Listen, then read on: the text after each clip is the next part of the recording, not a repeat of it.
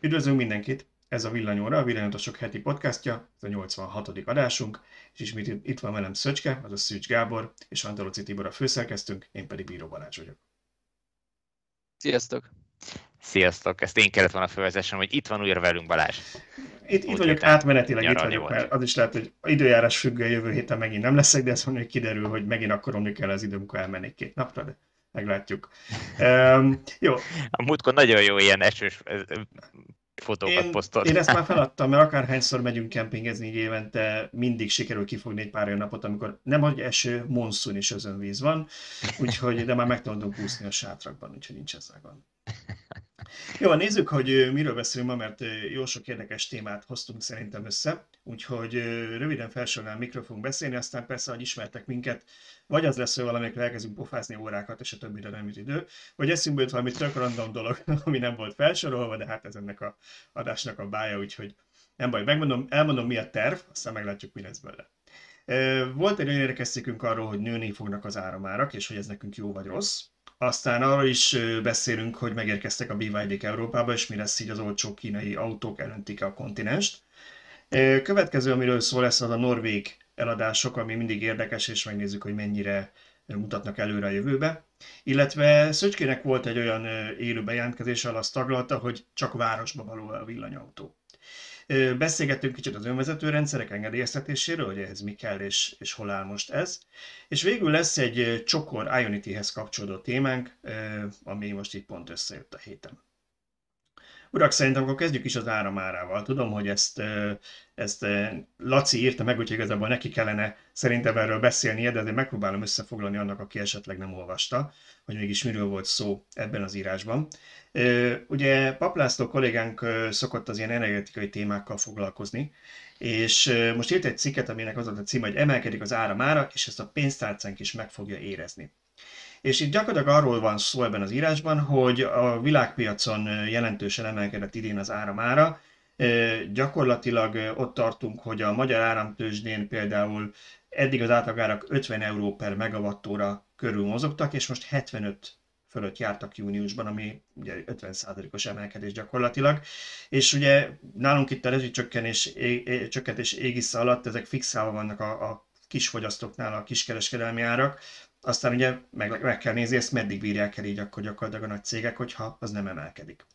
Úgyhogy erről írt Laci, és egy taglalta azt, hogy mik ennek a fő okai.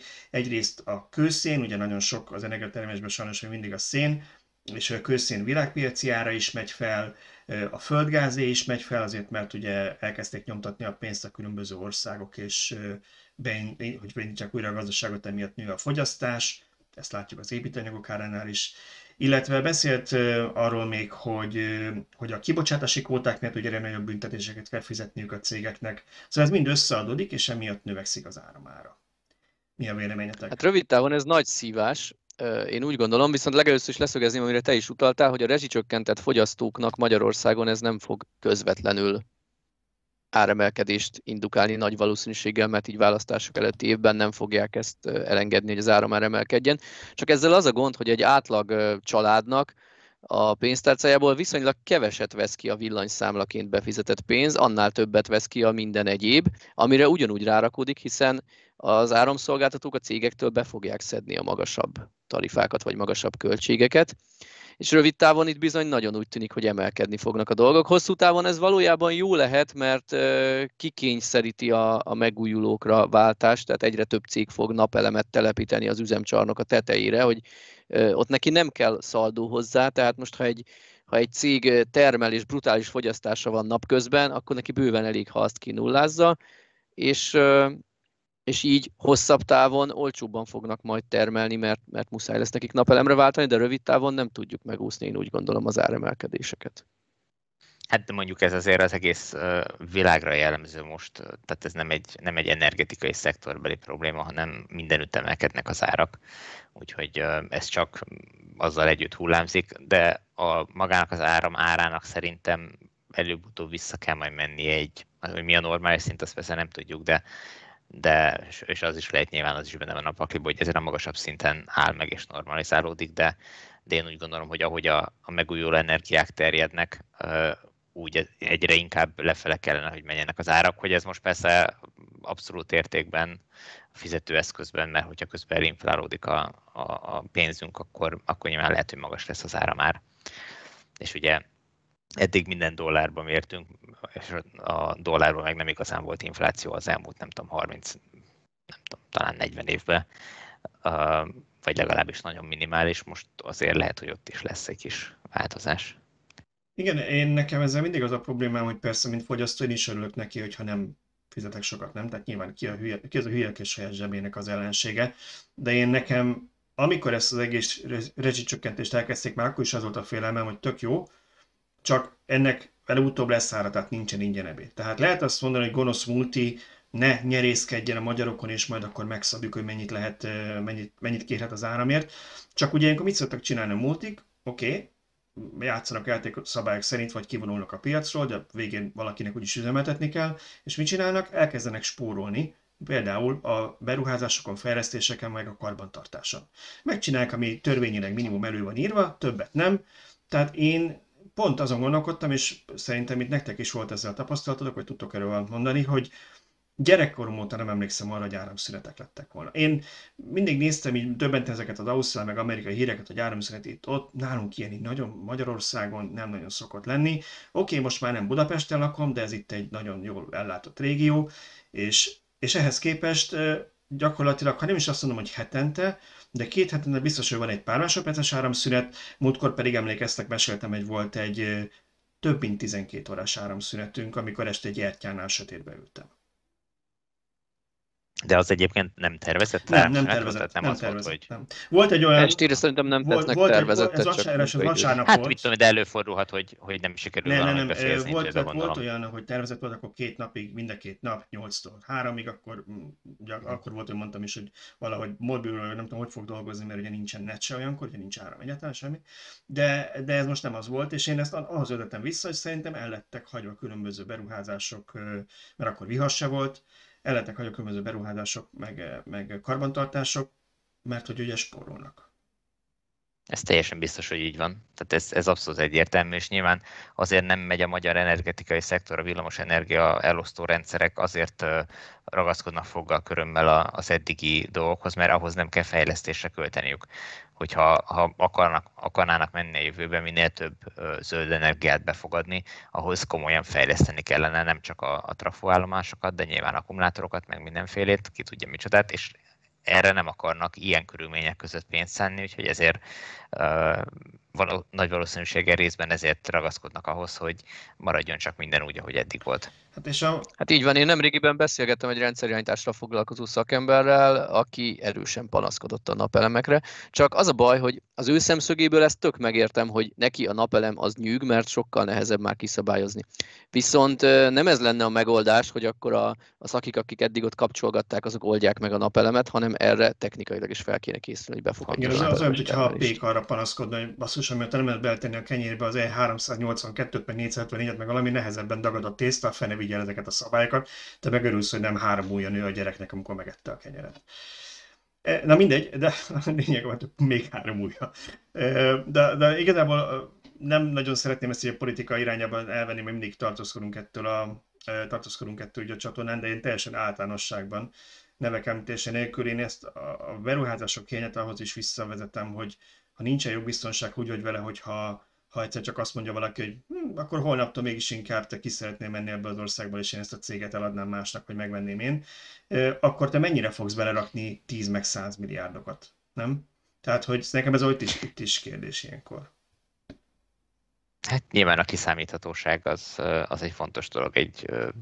egy ország életében, meg egy cég életében is. Tehát amikor így számon kérjük hát a, a hatalmas akuparkokat, meg energiatárolókat az áramszolgáltatókon, meg hogy miért nem, múltkor is beszéltünk, Szöcske, emlékszel pont ennek kapcsán, hogy miért nem tesznek akár, akár mondjuk közelebb a fogyasztóhoz valahol kettő közé a trafóállomások mellé kisebb aksikat, hogy ne legyen gond ez a napelemekkel, le kell vágni a napelemeket a hálózatról. Ez mind teljesen jogos, csak én saját magam fejével gondolkodva, ha én beruháznék, akkor úgy lennék vele, hogy ez egy olyan beruházás, mondjuk öt-tíz évig megtérül.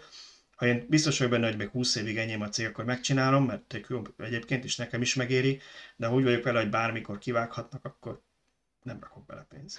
Igen, ez egy, ez egy jogos észrevétel. De, de térjünk vissza még az áramár emelkedéshez, ugye, hogy a cégek fogják megfizetni, ez villanyautózásilag attól lesz még izgalmas, hogy a nyilvános töltőket cégek üzemeltetik. Minden villanyautós azon hőbörög, hogy miért kerül két-három-hat-nyolc szorosába a lakossági árnak a nyilvános töltés. Hát többek között azért, mert, mert nem annyiért kapja, nem harminchét forintért kapja a töltő üzemeltető cég. Valahol szerintem egy ilyen hatvan-hetven forint lehet az önköltsége egy, egy töltő üzemeltetésnek. Mármint az ára maga? Tehát az ára Ö, igen, maga, igen, vagy? igen, igen. Hát a, mondjuk az áramoszlop, tehát, tehát körülbelül ott, oda tippelem én. Tehát azon még, azon, ha, ha mondjuk hetven forintért adna egy töltő üzemeltető áramot fogyasztónak, vagy mint mondjuk az e on hatvanöt forintos éjszakai tarifája, szerintem az olyan nullára jön ki. Ott még ő nem keres egy fillért se, én úgy gondolom. Hát, és ez még azt feltételezi, hogy nem lépi túl a, nem is tudom, nyolcvan ampert, vagy, vagy mennyi ampert, ami... Ez mondjuk á cé töltőre, ez mondjuk á cé töltőre. Igen, tehát, hogy, mert hogyha ha ilyen nagy teljesítményű töltőket üzemeltet valaki, mint az Ionity, akkor ott több százezer forintos extra költsége van csak annak, hogy rendelkezésre álljon mindig az a teljesítmény. Igen, hát, ezt, ezt sokszor elfelejtik, hogy teljesen jogos, amit mondasz, hogy ugye egyrészt ők nem harminchét forinton kapják, és ott tényleg nem a töltőüzemeltetőket akarjuk védeni, csak csak valahol azért fairnek kell lenni velük szemben. És a másik az, hogy amikor beruháznak egy ilyen töltőhálózatba, akkor az nagyon sok pénz, amit nekik is amortizálniuk kell, és mondjuk, ha ezt így visszaosztod arra, hogy hány töltésre kell neki mondjuk öt év alatt amortizálni azt a költséget, akkor valószínűleg Németországban, vagy Hollandiában, vagy Norvégiában, ahol sokkal több villanyautó van, ez egy kisebb költség per töltés, nálunk meg egy magasabb költség per töltés, ezek pedig nem alapítványok, jótékonysági szervezetek, hanem cégek. És amit még itt megjegyeznék, hogy időnként megjelennek így kommentekben, hogy nekem meg mondjuk hobbi vaskuhóm van, és lekötöttem valami irdatlan teljesítményt, és a lakossági ár alatt kapom az áramot.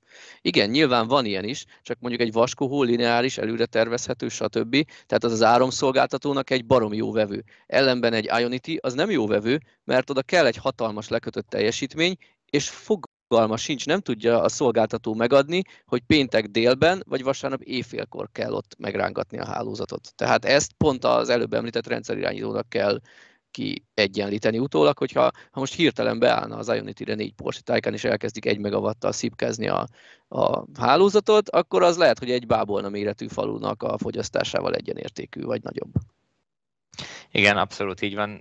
Ezekre lehet majd megoldás a jövőben, hogyha akkumulátorokat is telepítenek a töltők mellé, tehát az ilyen, főleg az ilyen nagyobb teljesítményű töltők mellé, hogy amikor ezek a csúcsok vannak, nyilván ezek általában nem tartanak öt-tíz-húsz percnél tovább, azt a csúcsot azt ki tudja szolgálni mondjuk egy, nem tudom, száz kilowattórás akkumulátorból, és akkor utána minden mehet tovább normális kerékvágásba, vagy sokkal alacsonyabb teljesítményt elég lesz lekötni, és abból az alacsonyabb teljesítményből, amit végzett az autó a töltéssel, vissza tudják tölteni az akkumulátort, és akkor a következő autónak megint uh, van uh, teljesítmény, amit a, a, az akkumulátorról ki lehet szolgálni.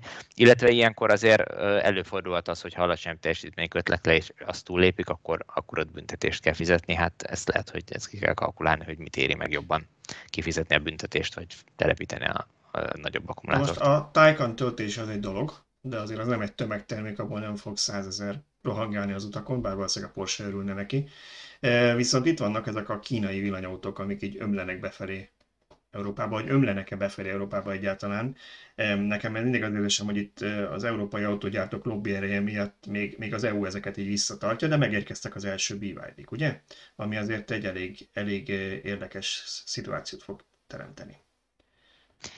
Hát azt hiszem, most már több autógyártó is vagy ígérgeti, vagy már, már hozzák is ezeket az autókat, tehát ez most már nem annyira ö, kuriózum talán, és hát ne felejtsük el, hogy a, a Dacia Spring az Ázsiába készült, Kínába készült autó, a bé em vé iksz három Kínába készült autó, a Polestar Kínába készült autó, tehát hogy ö, azokon a márkaneveken is, amiket mi megszoktunk és európainak gondolunk, vagy érzünk, azokon a márkaneveken is elég sok Kínában készülő autó ö, érkezik Európába, és ugye hát ha a Polestart, illetve Volvót nézzük, akkor az hát már nem is tudom mennyire nevezhető európai gyártónak, hiszen kínai tulajdonban van. Úgyhogy ha így nézzük, akkor a kínaiak már régen itt vannak a kontinensen. Hát ha így nézzük, igen, de ezektől senki nem várja a csodát. Én úgy gondolom, hogy Balázs itt említ, az az, hogy hogy na, rengetegen azt várják, hogy majd jönnek a kínai autók és olcsók lesznek. Én ezt eddig nem látom. Tehát amelyik kínai modellnek eddig láttuk az árát, a kínai modell alatt itt most nem a Volvo-t értem, vagy a bé em vé iksz hármat, hanem, ö, hanem a, tényleg számunkra furán csengő neveken érkező autókat. És hát ezek bizony nem olcsóbbak, vagy legalábbis nem nagyságrendekkel olcsóbbak, mint a, mint a megszokott. Na de, európai, de nem értem olcsóbbak, és szerintem részben azért, mert az é u védi a piacát, bár úgy, ugye van egyszer egy tíz százalékos vám az autókon, nem tudom, hogy valami extrával próbálják-e büntetni, és egy kicsit kizárni a kínaiakat.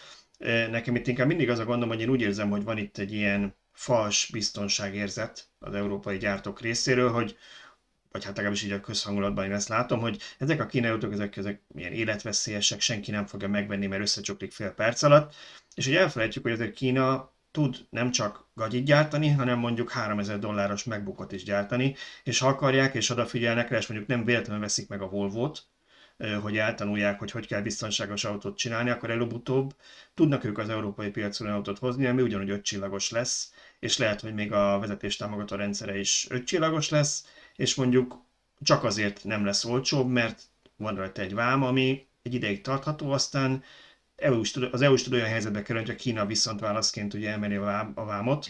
Ezt láttuk Amerika és Kína között az ilyen árháborúkban, akkor kénytelenek engedni ők is. Szóval nem tudom, hogy ez mennyire, mennyire életbiztosítás, hogy csak azért nem jönnek be a kínai autók, mert magas rá a vám, meg nem biztonságos. Hát nem tudom, mennyire a magas vám az, ami miatt drágák a kínai autók, és ezzel egyetértek egyébként, hogy szerintem se lesznek olyan szinten olcsó autók Európában, Kínából, mint amilyen szinten nagyon sokan remélik, elnézve a, a kínai autóárakat. Tehát az, azok Európában Persze. nem lesznek. De ennek nem csak az az oka, mert, mert tíz százalék vámot rádobnak, hanem egyszerűen azért, mert mások az elvárásaink egy autóval szemben. Tehát nyilván Kínában, eh, ahol tömegek, tehát most a mi korosztályunk úgy nőtt föl, hogy annak idején, amikor ő gyerek volt, akkor csak bicikli volt, tehát gyakorlatilag most ismerkedtek az elmúlt tíz évben az autózással, uh, ott gyakorlatilag még nagyon sok mindent el lehet adni, amit Európában már nem. És uh, ahhoz, hogy az európai elvárásoknak megfeleljen az autó, nyilván arra költeni kell, tehát nem azért kerül uh, tíz millió forintba egy mai modern autó, mert uh, ki akarnak rabolni mindenünket az autógyártók, nyilván jól megélnek abból az üzletből, amit csinálnak, tehát nem kell őket félteni, nem arról van szó. De egyszerűen az a rengeteg kütyű, az a rengeteg tudás, az a rengeteg biztonság, amit mi szeretnénk, hogy az autóban benne legyen, ha már veszünk egy új vagy autót. Vagy előírja az é u? Az pénzbe. Hát vagy előírja az é u, nyilván az a, az a másik oldala, az pénzbe kerül. Nem lehet, egyszerűen nem lehet mit csinálni, nem lehet olcsóbban, vagy jelentősen olcsóbban megúszni.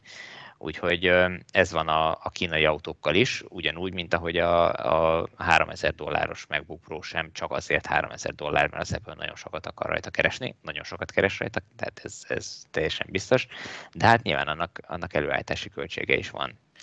Az nem, nem lehet annyiért megcsinálni, mint a, nem tudom, a százezer forintos ultra olcsón. Egyébként szerintem erre jó példa például a Dacia Spring, nem? Mert ott nagy várakozások voltak, hogy majd két-három millió forintért lesz itt ilyen nagyon olcsó autó. Ehhez képest még mindig olcsó, de a duplája. És ez nem csak azért van, mert, igen, igen, nem csak azért van, mert, a, mert a Renault csoport vagy a Dacia most úgy döntöttek, hogy jól megkopasztja az európai vásárlókat. Csatlakoznék Tiborhoz, azért nem kell őket félteni, mert nyilván szeretnének ők is megélni, és kihasználják, amit lehet. De ugye de ez egy teljesen érthető és normális dolog. Ezért mondtam, hogy én, én sosem várom el egy, egy kapitalista cégtől, hogy ő alapítvány legyen és terézanyaként ossza a dolgokat. De, de ugyanakkor meg ott van az is, hogy mondjuk van rajta, mit tudom, egy huszonhét százalékos áfa. Kínában fogalma nincs, hogy mennyi az áfa a villanyautókra, de itt biztosan tudom, hogy van egy huszonhét százalékos áfánk, van rajta legalább egy tíz százalékos é u vám, és akkor még az van, hogy mit ugye mi is a Dacia Spring bemutatónál mutogattunk, hogy ők rajzokon ki is adták, vagy ilyen terveken, hogy hol kellett külön megerősíteni az európai piacra a kasznit, hol kellett speciális fémeket beletenni, hány régzsák van benne, ami Kínában egy, egy sincs benne alapból, itt meg van benne hat, szóval mind, ez mind pénzbe kerül. Hát, és aztán nem szabad elfejteni, hogy ők ki kell ezzel építsenek egy kereskedőhálózatot, egy szervizhálózatot, azt üzemeltetni kell, akkor is üzemeltetni kell, hogy csak száz darab autót adtak el, vagy ezret, vagy tízezret. Ugyanolyan hálózatot kell üzemeltetni, mint hogyha ők, jó, ez kis túlzás, de mint hogyha nem tudom, százezer autót vagy két millió autót adtak volna. De nyilván ezek föl fognak épülni, illetve én továbbra is tartom azt, hogy ezek az, az autógyártók inkább úgy fognak bejönni Európába, hogy olyan márkaneveket fognak megvenni, amik bajba kerülnek, és már a mostani tulajdonosuk meg akar válni tőlem, mert egyszerűen már nem hát, éri meg üzemeltetni, arra mindig lesz kínai és, vevő. És ebben nagyon igazadom, hogy láttuk ezt a Volvo-nál, amit említettél, de ugyanígy látjuk ezt mondjuk a Daimlernél, mert a Daimlernek is az egyik legnagyobb részvényese egy kínai cégben már, ezt így nem nagyon szokták itthon reklámozni, és nyilván van, vannak nekik kikiszemelt alazódik arra, hogyha bármelyik cég bajba kerül, akkor nézzük, hogy a Stellantis-t, nem mint, hogy ők kerülnének bajba, csak így azt nézzük, hogy az, az a cég hányszor cserélt gazdát, vagy azok a cégek hányszor cseréltek gazdát az elmúlt években. Ugye mi amikor megírjuk, hogy ez a cégnek a neve, az azért van, mert, mert az egyszer már volt ugye pé es á csoport, akkor ugye összeállt a, a Fiatékkal, de hogy ez Fiat Chrysler volt, a Chrysler-t is nem tudom hány ember megvette korábban. Szóval neki mindig adják, veszik egymást, és, és most éppen Stellantisnak hívják, de az is lehet, hogy pár év múlva megveszi egy kínai cég a többségét. Most nézd meg, van másfél tucat márkájuk, amik gyakorlatilag egymással versenyeznek, ugyanabba a tortába harap bele mindegyik, ugyanabba próbál kiasítani szeretet, és gyakorlatilag egymás tortáját is megeszik. Uh, és uh, nagyon könnyen előállhat egy olyan szituáció, nem látom, hogy ilyen lenne, de nagyon könnyen előállhat egy olyan szituáció, amikor mondjuk bajba kerül akár az elektronosítási terveinek a lassúsága miatt, vagy bármi miatt a, a gyártó, és pénzre van szüksége, megszorul, és Akkor, akkor bármikor mondhatja azt, hogy mondjuk most mit tudom én, hasonlítok, eladja az Alfa Romeo-t, mint márkát, uh-huh. egy, vagy a márkahasználati jogot eladja egy, egy kínai autógyártónak, amelyik azon a márkanéven fog tudni bejönni, azzal a ö, hálózattal, szervizhálózattal, meg érték, értékesítési hálózattal Európában, és már itt van, és már egy európai jól csengő név, ö, aláraknak egy jó kínai ö, elektromos autótechnikát, és már el is lehet adni a járművet, és Európájának hát, fog tűnni. Ilyen például Nagy-Britanniában az en gé, ami ott egy hagyományokkal rendelkező pontosan név. Nyilván Európából tekintve ez nem egy olyan népszerű dolog, és egyelőre ide nem is nagyon jön, immelámmal némelyik európai országban itt van, de, de Nagy-Britanniában egész biztosan veszik, és, és jó, jó autónak tartják, pedig egy tök kínai autó. Ami még nekem egyébként szöget ütött a fejembe, ugye ezek a minimál autók, amik Európában ilyen olcsó áron nem eladhatók, és most Magyarországon is a motorkerékpárokra, beleértve a három-négy kerekűeket, tehát a moped autókat, zöld rendszámot adnak. Nyilván nem a magyar piac fogja itt a csodát jelenteni, de vajon nincs arra lehetőség, hogy nem személyautó, hanem az el hét moped autó kategóriában érkezzenek meg ilyen, ilyen olcsó, minimál autók. Mit gondoltok erről, esélytelen? De attól, attól több elmenne belőlük? Nem más kategóriában van. Talán igen, mert itt nem vonatkozik rá az, hogy legyen benne hat légzsák, tehát lehetne olcsó. Tehát lehetne két millió forint itt egy, nem tudom, mint most van ez a Wuling Mini é vé, akármi ki se tudom a teljes nevét mondani. Tehát ez annak a kategória előírásainak megfelelne. És ha megjelenne Európában nem egy háromért, mint Kínában van, mert rákerül a tíz százalék vám, stb., de mondjuk két-két és fél millió forintért megjelenne egy ilyen autó, akkor lehet, hogy megtalálná a vevőkörét. Tömegek nem vennék, főleg nem Magyarországon, de vannak olyan országok, ahol ezek a mopedautók már korábban is nagyobb népszerűségnek örvendenek. Gondoljatok az olaszokra, a kis Piaggio robogóból átalakított kis teherautókra és társaira. Ugyanúgy a franciáknál is viszonylag népszerűek ezek a modellek, tehát elképzelhetőnek tartok egy ilyen kerülőutat, ahol, ahol betörnek ezek az olcsó autók. Hát igen, Magyarországon két millió forintért nagyon jól felszerelt luxus bé em vé-t lehet kapni. Igaz, hogy tizenöt éves, de... Igaz, igaz, ja, igaz, igaz hogy ennyit rá fogsz költeni a fenntartására a következő három évben, de nincs ezzel gond. Hát, én már úgy érted, hogy évente. Igen, az is lehet. Igen.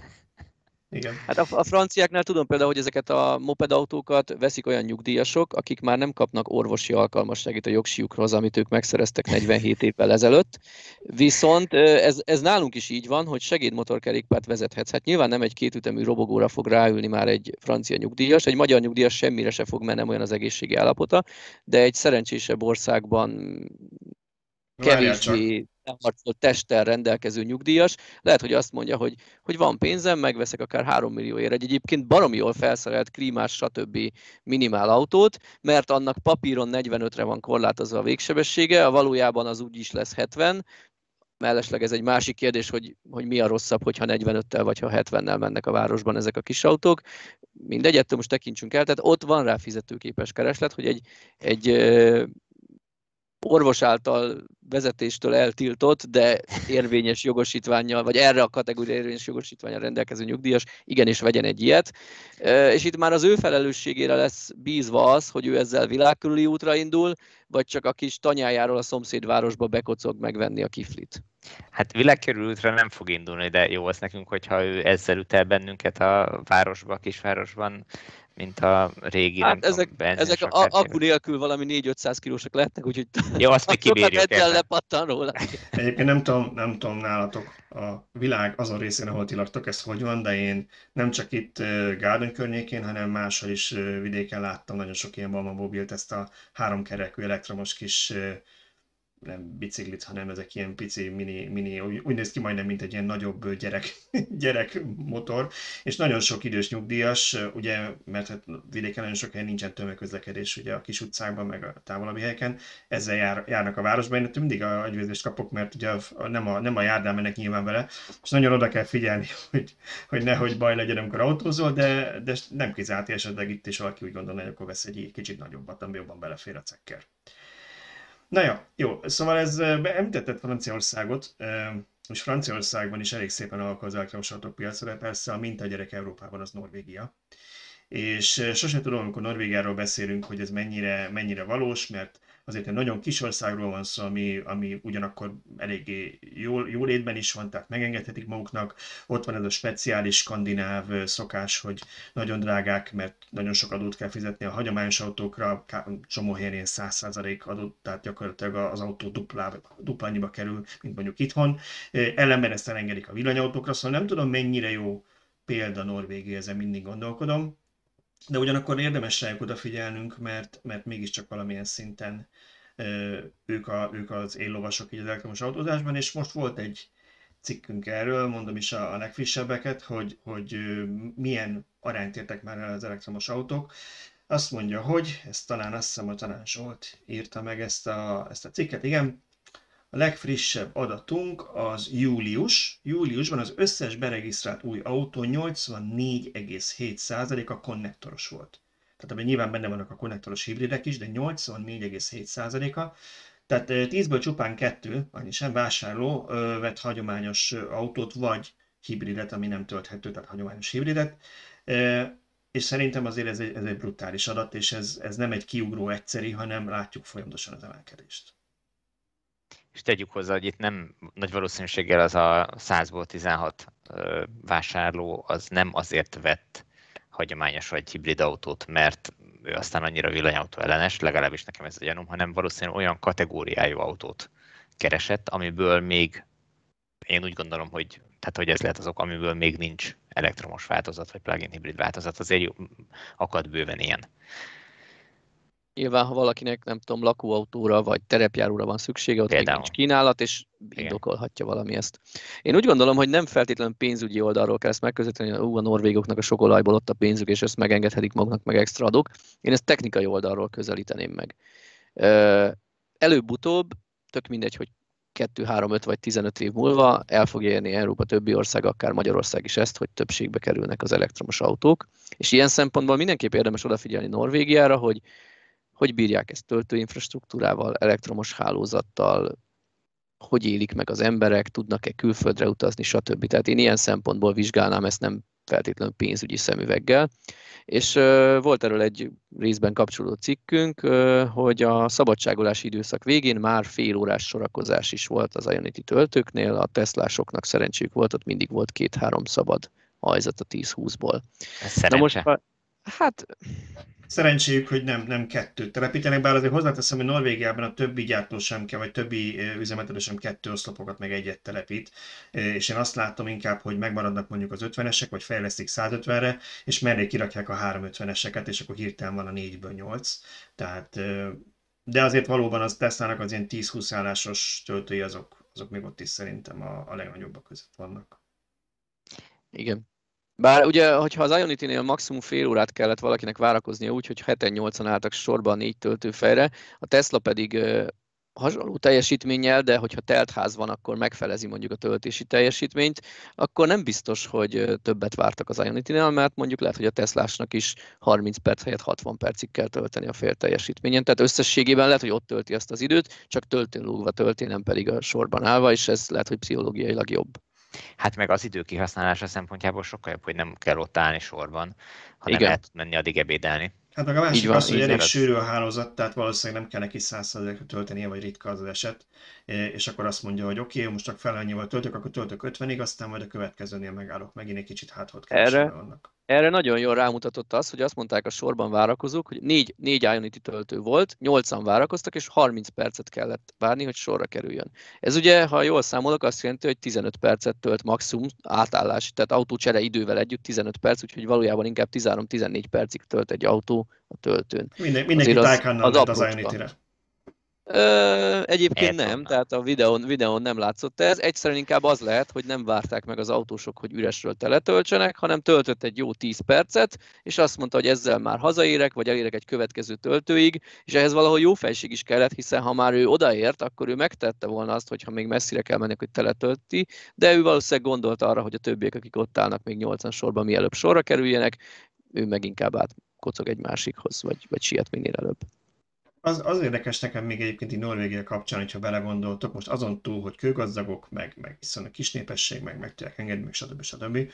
De hogy alapvetően Norvégia egy papíron mindent felhoz, ami az elektromos autózás ellensége, nem?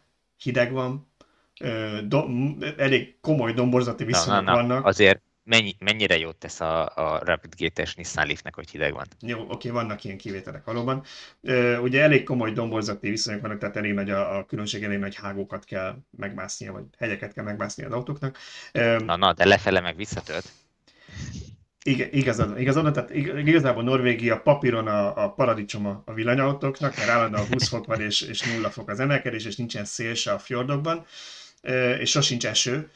Na de visszatérve előtási talajára, szóval ehhez képest euh, mégis azt látjuk, hogy döbbenetesen terjednek ott a villanyautók, és persze ez kell a töltőházak telepítése is, de úgy látszik mégsem annyira perdöntőek ezek a fizikai korlátok, nem?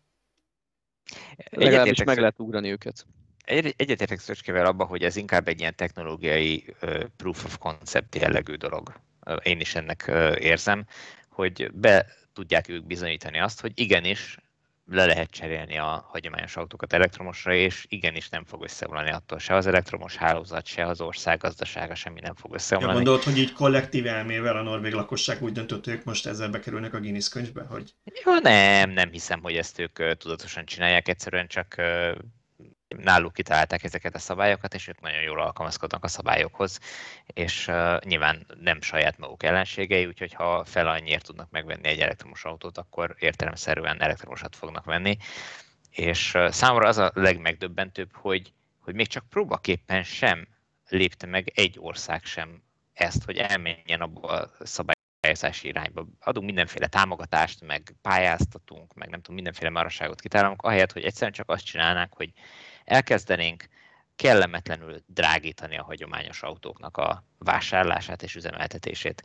És hogyha ez szépen fokozatosan beépül a rendszerbe, akkor egyre inkább szorítjuk ki azokat a, a, az autósokat, akik ezt ki tudják vagy ki akarják fizetni, és ők elektromosra fognak váltani, hogyha továbbra is közlekedni van, akarnak. Nem lesz mese, mert az, az, az továbbra is megfizethető marad. Van racionális abban, amit mondasz, én ezt azért oda vezetném vissza, ahol, amikor arról van szó, hogy ugyanezt ugye az üzemanyagok adójával is, ugye ez a tipikusan a carbon tax, vagy ilyen cé o kettő adóként futó koncepció, és erre szokott épülni, hogy meg kell drágítani, nem támogatni kell a jobbat, hanem megdrágítani azt, ami rossz, hogy mindenki igazából, annyi, igazából csak annyi nem egy büntetővel, hanem hogy fizesse ki a környezeti kárát annak, tehát az olyan, mint hogyha azt mondjuk, hogy a cigaretta is azért legyen drága, hogy fizesse ki a, azt az plusz költséget, amivel té bébe kerül a dohányosoknak a kezelése. Aztán persze tűk azok bemennek a közösbe, és nem a té bébe landol ez az összeg. Az már mindegy, hogy a gyakorlatban hol landol, de, de... de itt ugye mindig elő szokott az jönni, hogy de ez a kis embert bünteti, a szegény embereket bünteti, mert ő nem fogja tudni megengedni magának, hogy, hogy, hogy vegyen villanyos csak attól, azért, mert a benzines még drágább lesz, azt fogjuk csak elérni, hogy nem lesz új modern benzineset vesznek, még többen vesznek szarszakadt szennyező régebbi autót, és azért ebben valami ráció hát van. Én... Én, én ezt nem, nem így érzem. Körül kell csak nézni a, a villanyautópiac oldalon, meg kell nézni piac pont villanyautosok pont hu, és van bőven használt néhány éves, néhány millió forintért elérhető elektromos autó. Szöcske szomszédja most vett két és fél millióért. Azt hiszem elárulhatjuk, nem titok, hogy egy nem, Citroën C-Zero-t vagy Peugeot Ioniq valami kis autó. Tehát lényeg az, hogy helyi, helyi használatra vásárolt egy elektromos autót, amiatt, mert látta, hogy Szöcskéjék mennyire, hogy mondjam, elégedetten használják az elektromos, vagy élvezik az elektromos autózást, és hozzá kell tenni, hogy a szomszéd nem fiatal húsz éves, hanem már bőven nyugdíjas korban lévő úriember, aki saját maga elment Budapestre az autóért, tehát az, az egy külön cikket vagy sztorit megérne, de nem tudom, mennyit lehet ebből megosztani, de mindegy, nem is ez a lényeg, hanem hogy, hogy aki, aki nyitott rá, az, az le tudja cserélni, azt tud váltani. Nem kell foggal körömmel ragaszkodni, meg, meg ellenállni, meg, meg minden. Nyitottnak kell lenni a világra, a változásokra, és utána meg lehet találni azokat a megoldásokat, amivel ö, mindenki tud váltani. Nyugdíjas, nyugdíjból meg tudja csinálni, akkor miről beszélünk? Tibor, én, én, meg, én, én nagyon keményen próbálom menteni a bőrödet, hogy a YouTube kommentek ne az legyenek tele, hogy ezek az új gazdagok, villanyautósok, nekik már semmi nem pénz, az átlag magyar ötszázezer vesz autót, te ezt nem érted, hogy lehetsz ennyire érzéketlen, és most, hogy még karikírozom, meg sarkítom is. Minden, szeretnék minden hallgatót arra ösztönözni, hogy ezt, ezt írja meg, hogy Balázsnak van igaza, vagy, vagy nekem igen. van igazam. Szóval, szóval még ha, szeretnék dűlőre vinni ezt a még dolgot. Még ha karikírozom is, azért valóban nem mindenki tudja megérni magának, hogy akár két-három millió forintért autót vegyen, de én nekem... hogy védjem a álláspontot, én ezt csak azért vezettem így be, mert, mert ugyanakkor szerintem az sem megoldás, hogy azt várjuk el, hogy az állam annyival támogassa mondjuk az elektromos autókat, hogy másfél millió forintért lehessen új elektromos autót venni. Az, az nem lesz, az nonsens. Viszont egy dolgot még akkor behoznék itt, azzal kapcsán mondtál, hogy én nekem van egy olyan félelmem, hogy ha az lenne, hogy nagyon megemeljük a, a, a benzineseknek az árát, és nem a villanyautók ára csökken, persze nyilván amúgy is magától miért csökken, de előfordul az, hogy beállunk egy új, új árszintre. Tehát, hogyha a, a cégeket semmi sem motiválja arra, hogy vigyék lejjebb az árakat, mert igazából a, a, a belső égésű versenytársak úgyis drágák, a villanyosnál meg ők szabályozzák az árakat, mert, mert a kínálati piac, vagy a kereseti piac van, hogy van ez? Kínálati piac van, igen. Nem, nem. Valaki írja meg, hogy rosszul, vagy jól mondom, írja meg, hogy hogy mondom rosszul. A lényeg az, hogy sokkal több vevő lenne, mint... Nagyobb a kereslet, mint amit, Ezt köszönöm mint, amit kínálnak a piacon. Elnapoztam az agyamat a Balatonpartján, igen. Szóval a lényeg az, hogy, hogy, hogy azért ebben is van valami, hogy, hogy lehetséges, hogy beállnánk egy magasabb árra. Én egyébként azt mondom, hogy ezek ilyen átmeneti időket érünk, előbb-utóbb úgyis az lesz, hogy ha belegondoltok, egy villanyautó gyártása az akun kívül sokkal olcsóbb, mint egy benzinessé, vagy egy dízelé, mert minden másból kevesebb alkatrész, kevesebb összetevő, olcsóbb dolgok kellnek, mármint hogy a hajtásláncban nyilván. Tehát, hogyha az akkumulátorárakat sikerül letörni a gyártási tempó meg emeléssel, meg az új, nem tudom, nyersanyagforrások, meg újrahasznosítás miatt, akkor, akkor ez meg fog oldódni magától. Szerintem nem az akkugyártás miatt fog esni, hogyha esik a, a villanyautók ára, hanem a piac terítődése miatt, vagy hát a, amiatt, mert hogy a, a kínálat meg fog jelenni, és versenyezniük kell az autógyártóknak a, a fogyasztóért. Most az látszik, hogy abszolút nincs verseny. Amit legyártanak, azt mind el tudják adni. Nyilván vannak olyan típusok időről időre, amikből éppen nem megy el annyi, amennyit akartak, hogy elmenjen, de nem látjuk azt, hogy ennek, emögött mennyi gyártási nehézség van esetleg, mennyi logisztikai nehézség van, mennyi ö, árazási ö, nehézség van. Tehát simán előfordulhat, hogy egy-egy terméknek rosszul lövik be az árát, és sokkal-sokkal uh, restrictívebb lesz, tehát hogy kevesebb ember számára lesz elérhető az adott típus. Úgyhogy uh, nyilván rengeteg mindentől függ, de én most azt gondolom, hogy most nem azért kerülnek ennyibe az elektromos autók, mert ennyibe kerül a gyártásuk, hanem egyszerűen azért, mert ennyiért is el tudják adni, és ennyit fognak kérni érte, hogyha ennyit el, ennyire is el tudják adni, illetve nem tudnak többet gyártani. Tehát, hogyha ha ők most alacsonyabbra tennék az árakat, akkor is nyernének rajta, de akkor előállhatna egy olyan szituáció, hogy tízszer ennyi autót rendelnének meg, ők meg ott állnának, hogy csak az összes rendelésnek a tíz százalékát tudják kiszolgálni. Még lehet, hogy az első évben egy tök poén, meg lehet vele rengeteg jó pé er anyagot lobogtatni, de amikor ott van, hogy már három évet kell várni egy autóra, akkor az annyira az szerintem nem, igen, tehát az, az már nem jó.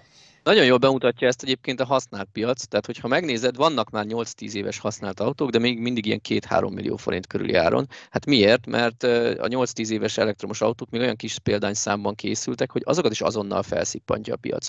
Na de nagyon jól haladunk, tehát olyan kétezer-tizenöt-hat-hét körül már azért bővült a kínálat, és ha néhány év múlva elérik ezek is a tíz éves kort, nekem erős a gyanúm, hogy ezek már nagyobb réteg számára megengedhetőek, vagy elérhetőek lesznek, mert egyszerűen a nagyobb kínálat miatt lecsökken az ár, és nem két-három millió, hanem egy-két millió forint lesz akkor egy nyolc-tíz éves elektromos autó. És itt érhetünk el oda, hogy rengetegen azt mondják, akik most ötszázezerért vesznek egy bontószökevényt, hogy nekik ez nélkülözhetetlen, mert egy zsákfaluban lakik, és a szomszédvárosban dolgozik tömegközlekedés nélkül.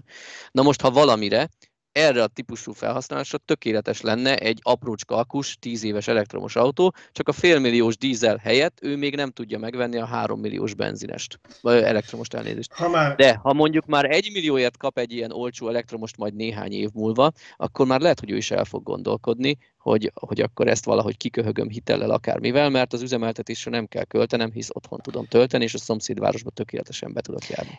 Igen, és uh, még bocsánat, azt mielőtt Balázs folytatja, hogy uh, ezek, az, ezek azok az autók, amire én azt mondom, hogy ha valaki uh, nem tudja egybe kifizetni, akkor megéri hitelt fölvenni, legalábbis a mostani nagyon alacsony kamatok mellett, hiszen abból a pénzből simán fizethető a törlesztés, amit egyébként elköltene benzinre vagy gázolajra.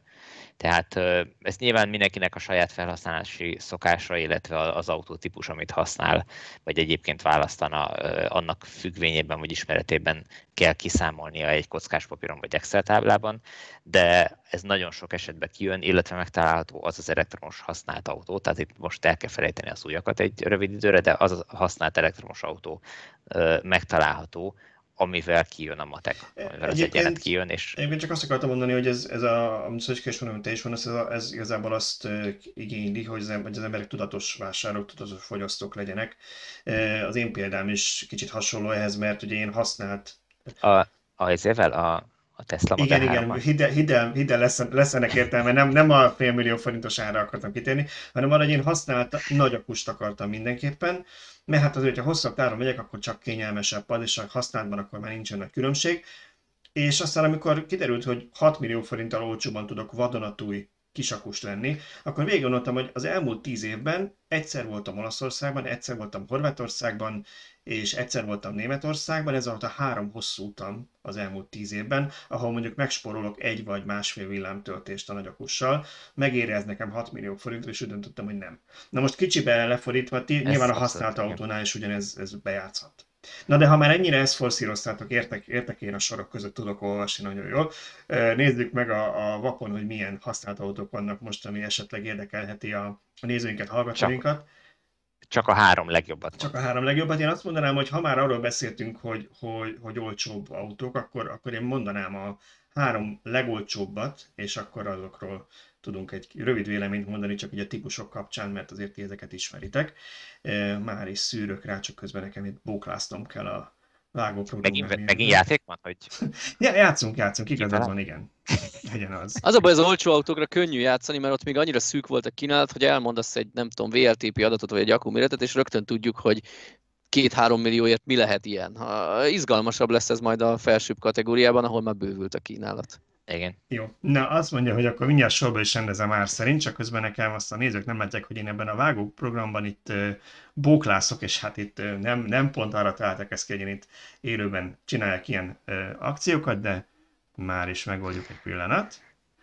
Jó. Azt mondja, hogy a legolcsóbb autónk, ö, hogy mondjam, úgy, hogy ne találtak ki kettő másodperc alatt, de próbáljuk meg. Szóval a legolcsóbb autónk a, az egy használt autó, nyolcvanötezer kilométerre van benne, száztizenhét kilométer a vé el té pé hatótáv, amit én számoltam, mert ez egy régebbi autó, és csak en i dé cé volt hivatalosan, tizennégy kilowattórás az aksia, és kétezer-tizenegyes. Igazából ezt nehéz kitalálni, mert hár, három típus is lehet. Igen, nem tudjuk, hogy Citroën, Peugeot vagy Mitsubishi. Na, hát akkor, akkor na, ebből talált ki. Tippeljél. Hát... Ketten vagytok, én ketten vagytok, három én lehetőség. Én kizárnám, a háromból azok egy kicsit mindig drágábbak, mert egy picit többet nyújt, ezzel már elemezzük is egy kicsit a klónokat, hogy, hogy ugye a Mitsubishi volt az eredeti, és ezért néhány extrát megtartott. Egy gyakorlati szösszenet, tíz percig kerestem anyósom autójában, hol lehet kinyitni a motorháztetőt, és már végig tapogattam, befeküdtem a műszerfal alá, és nem találtam. És amikor már nagyon nem találtam, igen, akkor eszembe jutott, hogy eredetileg ez jobb kormányos autó volt, ez a C-Zero. Menjünk csak át a másik oldalon, és ott volt a klasszik helyen, csak a másik oldalon. Ez milyen már. Jó, egyébként ha már így kimondtad, akkor igen, valóban egy C-Zeroról van szó. És most ki is adtam nagyba rögtön a YouTube nézőinknek a híret, és aki csak hallgat minket, azoknak elmondom, hogy, hogy valóban ez egy Citroën C-Zero. Egyébként mi itt azt mondtuk, vagy azt számoltam, hogy ugye az autó, ez a kisakú ellenére engedi az autópályás százharmincas távot, hogy itt ilyen hatvan kilométer körül lehet újkorában az autópályás százharmincas táv. Nyilván, ha valaki csak száztízzel megy, akkor ez lehet mondjuk nyolcvan is. Itt az akkumulátor használtságát kell, vagy állapotát kell megnézni, de e, Szöcske, nektek van ilyen autó a családban, nem tudom, hogy ott mi, mi volt a tapasztalat az, autó, az akkumulátor állapotáról így idősebb korban. Viszonylag, viszonylag lineárisan csökken, hát a miénk nem annyira idős, kétezer-tizenötös vagy hatos, most ezt meg nem mondom, és ennek nyolcvanegy néhány százalékos az akku állapota, és ez nagyjából reális is, tehát úgy a gyári hatótávnak ekkora része autózható ki. Én úgy tudom, hogy az ilyen első darabok, amik legolcsóbbak, ilyen kétezer-tizenegy tizenkettes, azok ilyen hatvan százalék körüli akku állapotnál járnak most általában. Nyilván ettől vannak kismértékben kiugrások, de csodák nem jellemzőek. Tehát ahogy beszélgettük a huszonnégyes Leaf teszt során is, inkább az idő az, ami meghatározza az akkuállapotot ezeknél az autóknál, mint sem a használati mód és a futott kilométer. Plusz-minusz öt százalékot lehet rontani vagy javítani azzal, hogyha valaki nagyon cudarul használta vagy nagyon kímélte, de csodákat ne várjunk. Jó, szóval um, akkor ennyit erről gyakorlatilag, mert... mert... Ö, nagyon sok újat nem tudunk mondani. Mennyi volt, azt mondjuk el még egyszer? kettőmillió-háromszázkilencvenezer forint ez az autó. Teljesen, teljesen. Most mondok akkor egy másikat, most nem is megyek ársorrendben, mert, mert az túl unalmas lenne. Mondok egy másikat, ami szintén viszonylag olcsó, de ennél egy picit már szerintem használhatóbb kategória, akár autópályára, és hogyha valakinek nem csak rövid távokra jobb, bár azért tegyük hozzá, hogy neked jól tudom, Szöcske, az anyósod Eger-Miskolc, valahogy ilyen távon szokta, és, és még ott is el tudja, mert nyilván nem százharminc csapatja a pályán, de még erre is akár alkalmas lehet. Nem, Eger-Miskolc között nem érdemes az autópályán menni, mert viszonylag sok kilométert kerül, tehát csak gyorshajtással lehet igen visszanyerni az időt, úgyhogy ő főúton jár. Szóval, szóval van egy másik versenyzőnk itt, ami hárommillió-nyolcszázkilencvenezer forint, huszonkettő kilowattórás az aksia, a vé el té pé hatótáv százötvenhét kilométer, szerintem ezt is valószínűleg kalkuláltam, és negyvenegyezer kilométer van benne, ami, ami nem egy rossz dolog egy kétezer-tizennégyes autótól negyvenegyezer kilométer. Szerintem ez az á cé töltés bajnoka lesz, így van. Renault Zoe. Renault Zoe-t én azoknak... Azoknak ajánlanám a Renault Zoe-t, aki, aki nem rendelkezik otthoni töltési lehetőséggel, mégpedig azért, mert a huszonkét kilowattos á cé töltő az országjárásra is hatalmas előny volt ezelőtt öt évvel, amikor csak á cé töltők voltak. De most már, ha valaki messzire megy, akkor, akkor ott tud villám tölteni huszonkét kilowattnál gyorsabban. Viszont ha valaki egy panelben lakik, és, és nincs otthoni saját konnektoros garázsa, ha ő rá van utalva a, a publikus töltőkre, és olcsóbban, huszonkét kilowattos á cé-ból még rengeteg helyen ingyenesen tud tölteni, és ott nagyon nagy szempont, hogy bemegy, egy bevásárló, bemegy bevásárolni egy élelmiszerboltba, akkor ennek a parkolójában a fél óra vagy negyven perc alatt majdnem teletölt az autó, vagy még épp hogy csak csöpögött bele, mondjuk egy előbb említett C-Zero-nál a talán három egész hat kilowattot se írja, azt hiszem csak tizennégy ampert kér az, az autó, tehát ilyen három egész öt kilowattal tölt, szemben az Zoe huszonkét kilowattjával, itt majdnem tele lesz az akku egy vásárlás alatt. Egyébként akkor még azt is mondjuk el, ha már az akkuról beszéltél, hogy itt a weboldalunkon arra is van lehetőség, amikor valaki hirdet, hogy megadja az akku állapotát, hogy ezt a különböző autók máshogyan mutatják, van amelyiknél kütyük el hozzá kinyerni, de itt például azt írja a tulajdonos, hogy kilencvenkettő százalékos az akku állapot, úgyhogy ez ténylegesen egy, egy viszonylag megkímélt állapotú autó, úgyhogy ha valakinek nem kell, nem tudom én, százötven vagy kétszáz kilométer autópálya hatótáv, akkor ez, ez egy jó választás lehet. A Zoe-knál meglepően jól tartja magukat, magát az akku, én azt tapasztalom, saját Zoe-m sosem volt, csak így, amit olvasok, látok róla, bár volt valamilyen bé em es frissítés, ahol nekem kicsit gyanús, hogy a pufferből felszabadítottak egy, egy picit, és ez, ez javított rajta, de ez most egy mellékszál, ebben nem menjünk bele. A lényeg az, hogy, hogy jól, jól bírják a Zoe akuk. Ott a, ott a bérletre kell figyelni, én... nem az állapotra inkább. amik, amiket néhány évvel ezelőtt nézegettünk még uh, találkozókon, uh, Renault Zoe akkuállapotokat, ott nekem nagyon az jött le, hogy, hogy hasonlóan öregszik, mint a Nissan Leafeknek az akkumulátora, tehát a hasonló korú autóknak hasonló uh, állapotú volt az akkumulátor. Tehát uh, nagy csodák a, a Zoe-nál sincsenek, viszont az akku romlással kapcsolatban uh, nekem, hogy mondjam, egyre inkább vannak kételjeim, hogy ez valós, ez az akkumulátorromlás, mert azt még nem mondtam talán így nyilvánosan, de majd előbb-utóbb lesz belőle cikk is, csak még adatokat gyűjtök, hogy az én Nissan Leaf-emben bé em est kellett cserélni néhány hónappal ezelőtt, és az új bé em es természetesen nem tudja, hogy az akkumulátor az hány százalékos állapotú, tehát amikor betették a bé em est, akkor nekem valami kilencvenkilenc egész nyolc százalékot vagy valami ilyesmi, tehát gyakorlatilag száz százalékos akkumulátort mondott, és bár szépen lassan csökken ez a szám, amit a LeafSpy ír, de továbbra is ilyen kilencvennyolc százalék környéki akkuállapottal fut a három és fél éves Nissan Leaf-em. És érdekes módon tényleg el, el is lehet menni vele ezeket a kétszázötven, kétszázhatvan, kétszázhetven kilométereket egész jó tempóval, amiket kiír. Tehát többet el lehet menni vele, mint a bé em es csere előtt. Akkor most hogy is van ez? Tehát, hogy Már akkor, pedig te elég bátor vagy, te, te nem romláltatok el. Hát igen, tehát nem szoktam ezzel vacakolni, de hogy, hogy akkor mennyit is lehet kihasználni, az, vagy mennyire is romlik az akkumulátor, hogy ez most... Tehát akkor valami... az akku fizikailag jó volt, csak szoftveresen avultatta a bé em es valamit. Tehát igen, tehát hogy mesterségesen valami algoritmus alapján kiszámol korhoz, futáshoz, használathoz, töltésszámokhoz, hőmérsékletekhez, nem tudom mihez ö, ö, igazodva kiszámol egy, egy ö, akku állapotot, amit tart, és akkor ezek alapján kezdi el töltögetni az akkumulátort. Nyilván értem én, hogy nagy valószínűséggel az akkumulátornak a belső ellenállása azt méregetheti, és, és azok alapján kezdi szépen lassan degradálni így mesterségesen az akkumulátor, de hát ez nem biztos, hogy jó megoldás. És lehet, hogy ez lehet a nyitja az Ioniqnak a, a száz százalékos akkumulátorának is, hogy ott meg ilyet nem csinálnak. Uh-huh. Szoftveres abultatás is valójában jól bírja. Oké, nem menjünk el ebbe az irányba, mert ez nagyon hosszú lesz, majd egy adást neki szentelünk, vagy legalábbis egy cikket, ha ezt megírod. Igen, hogyha, tehát rendszeresen csinálok mentéseket arról, hogy éppen hány százalékos, tehát hány kilométernél hány százalékos az akkumulátor, és kíváncsi vagyok én is, hogy, hogy mennyi idő alatt áll vissza arra a kilencvenegy-két százalékos szintre, ami volt azelőtt, hogy a, a, a bé em es kicserélték benne. Hiszen ha az akku valójában olyan, akkor ezt egy néhány ezer kilométer alatt el kellett volna érni. De kéne, hogy álljon, így van, én is úgy gondolom. A, ha nézzük, hallgatok, látják, hogy én próbálkozok, hogy úgy haladjunk. Na jó, akkor egy utolsó Kevés sikere, utolsó, utolsó, utolsó, utolsó mert azt már én be is, előbb már behoztam, és akik YouTube-ban néznek, Tesla modelles. Majdnem, majdnem, de akkor gondoltam, hogy nézzünk egy kicsit a nagyobb családi kategóriában is, egy, még egy kicsit magasabb árkategóriában, ami szerintem még én azt mondom, hogy árértékben az egyik legjobb választás lehet. Gyakorlatilag már valószínűleg tudjátok is, hogy ezt mondtam, de azért tegyünk úgy, mintha nagyon nagy meglepetés lenne számotokra. Hozzáteszem, hogy aki nézi mindig YouTube-ban, amit most a YouTube nézőink látnak, az Tibor és Szöcske nem látja. Szóval ez az autó, nem mondom meg, hogy mekkora az akkuja, mert túlzottan könnyű lenne, ötmillió-kilencszázkilencvenezer forintért árulja a tulajdonosa, ami már valószínűleg így is túl sokat segített nektek, hát ebből már rögtön kifejtettek talán, hogy miről van szó, és ez egy nagyobb családi autó, ami akár hetven kilowattal is tud tölteni dé cén, tehát viszonylag jó használt autópályákra, és kilencvenegy ezer kilométer van benne, kétszázhuszonhat kilométer volt az eredeti vé el té pé hatótávja, és autópályán azért százharminc és százötvenet elmegy, de ha valaki kicsit kevésbé nyomja tövig azt a pedált, akkor lehet, hogy száznyolcvan-kétszáz kilométert is. Erre talán Szöcske tud valamit majd mondani, amikor bemondta, hogy az autó az...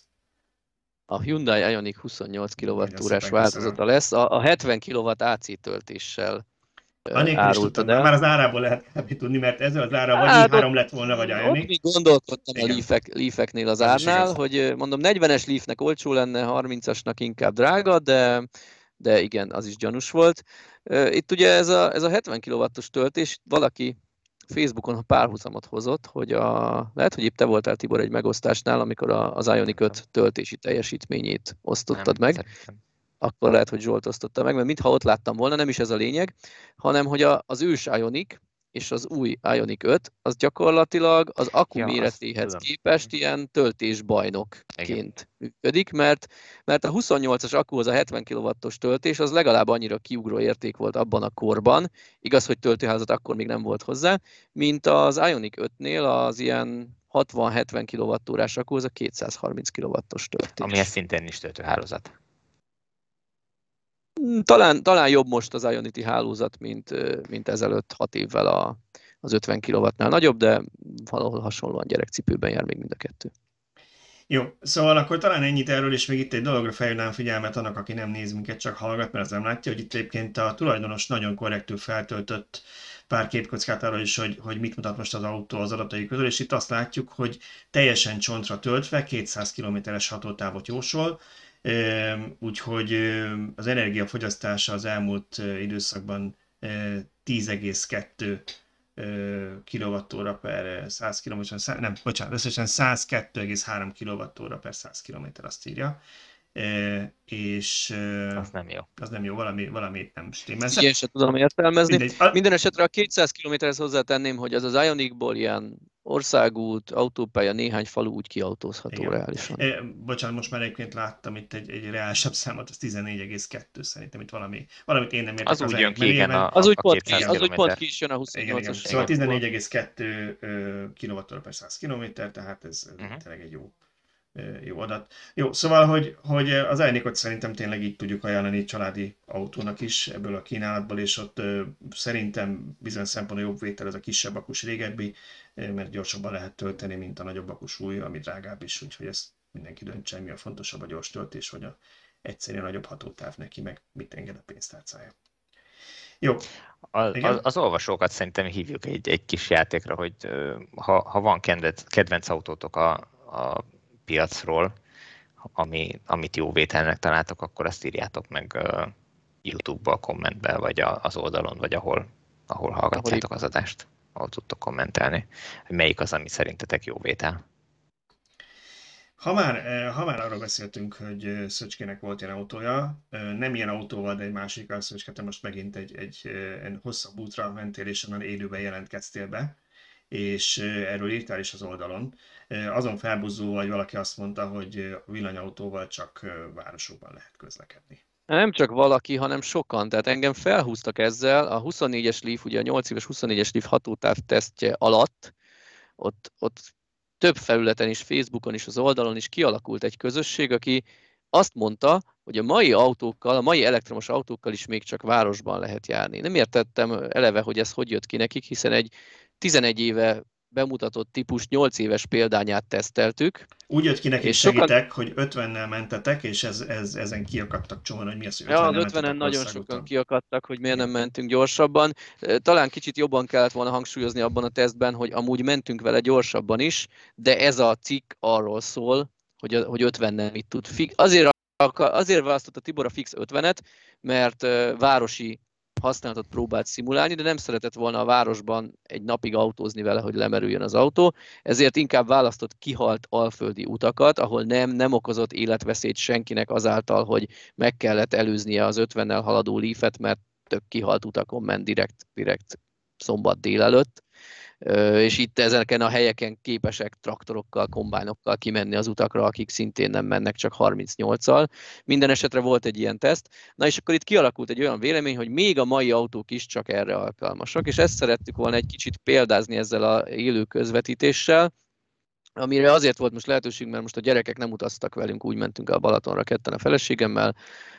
Kicsit sajnáltam, hogy nem Miskolcról indultunk, de előtte a C-Zerót le kell tennünk Egerbe, úgyhogy onnan, onnan tudtunk menni, mert én szívesebben mentem volna egy még hosszabb útra, mert így rögtön megkaptuk azt, hogy na, négyszáz kilométert nem tudott elmenni egy töltéssel, de amúgy, ha négyszáztíz lett volna a táv, amit elmegy, akkor azt kaptuk volna, hogy na, ötszázat nem tudott elmenni egy töltéssel, úgyhogy nyilván van, a, van akinek semmi sem elég, és csak fanyalog. Hát mindegy, itt gyakorlatilag arról szólt a teszt, hogy beállítottam a tempomatot az autópályán megengedetre, és csak akkor lassítottam, hogyha a forgalom ezt indokolta, mert mondjuk kamion előzött kamiont, vagy az M nullás teljesen bedugult. Nyilván meg lehetett volna ezt az utat tenni rövidebb idő alatt is gyorshajtással, hasonló idő alatt kisebb fogyasztással, ha Budapesten megyek át az M nulla helyett, mert szerintem időveszteségem nem lett volna, csak egy-két perc. viszont, viszont ott megmaradt volna, nem tudom, egy tíz százalék még az akuban, és akkor akár még kezdhelyig is elérhettem volna. Mindegy, rámutattunk erre. Szóval akkor várja, aki, várja, aki a kiindulás az Eger volt, hova mentet, csak hogy... Eger, Egerből hét harminckor indultunk, és Balatonszemesre tíz húszkor érkeztünk meg.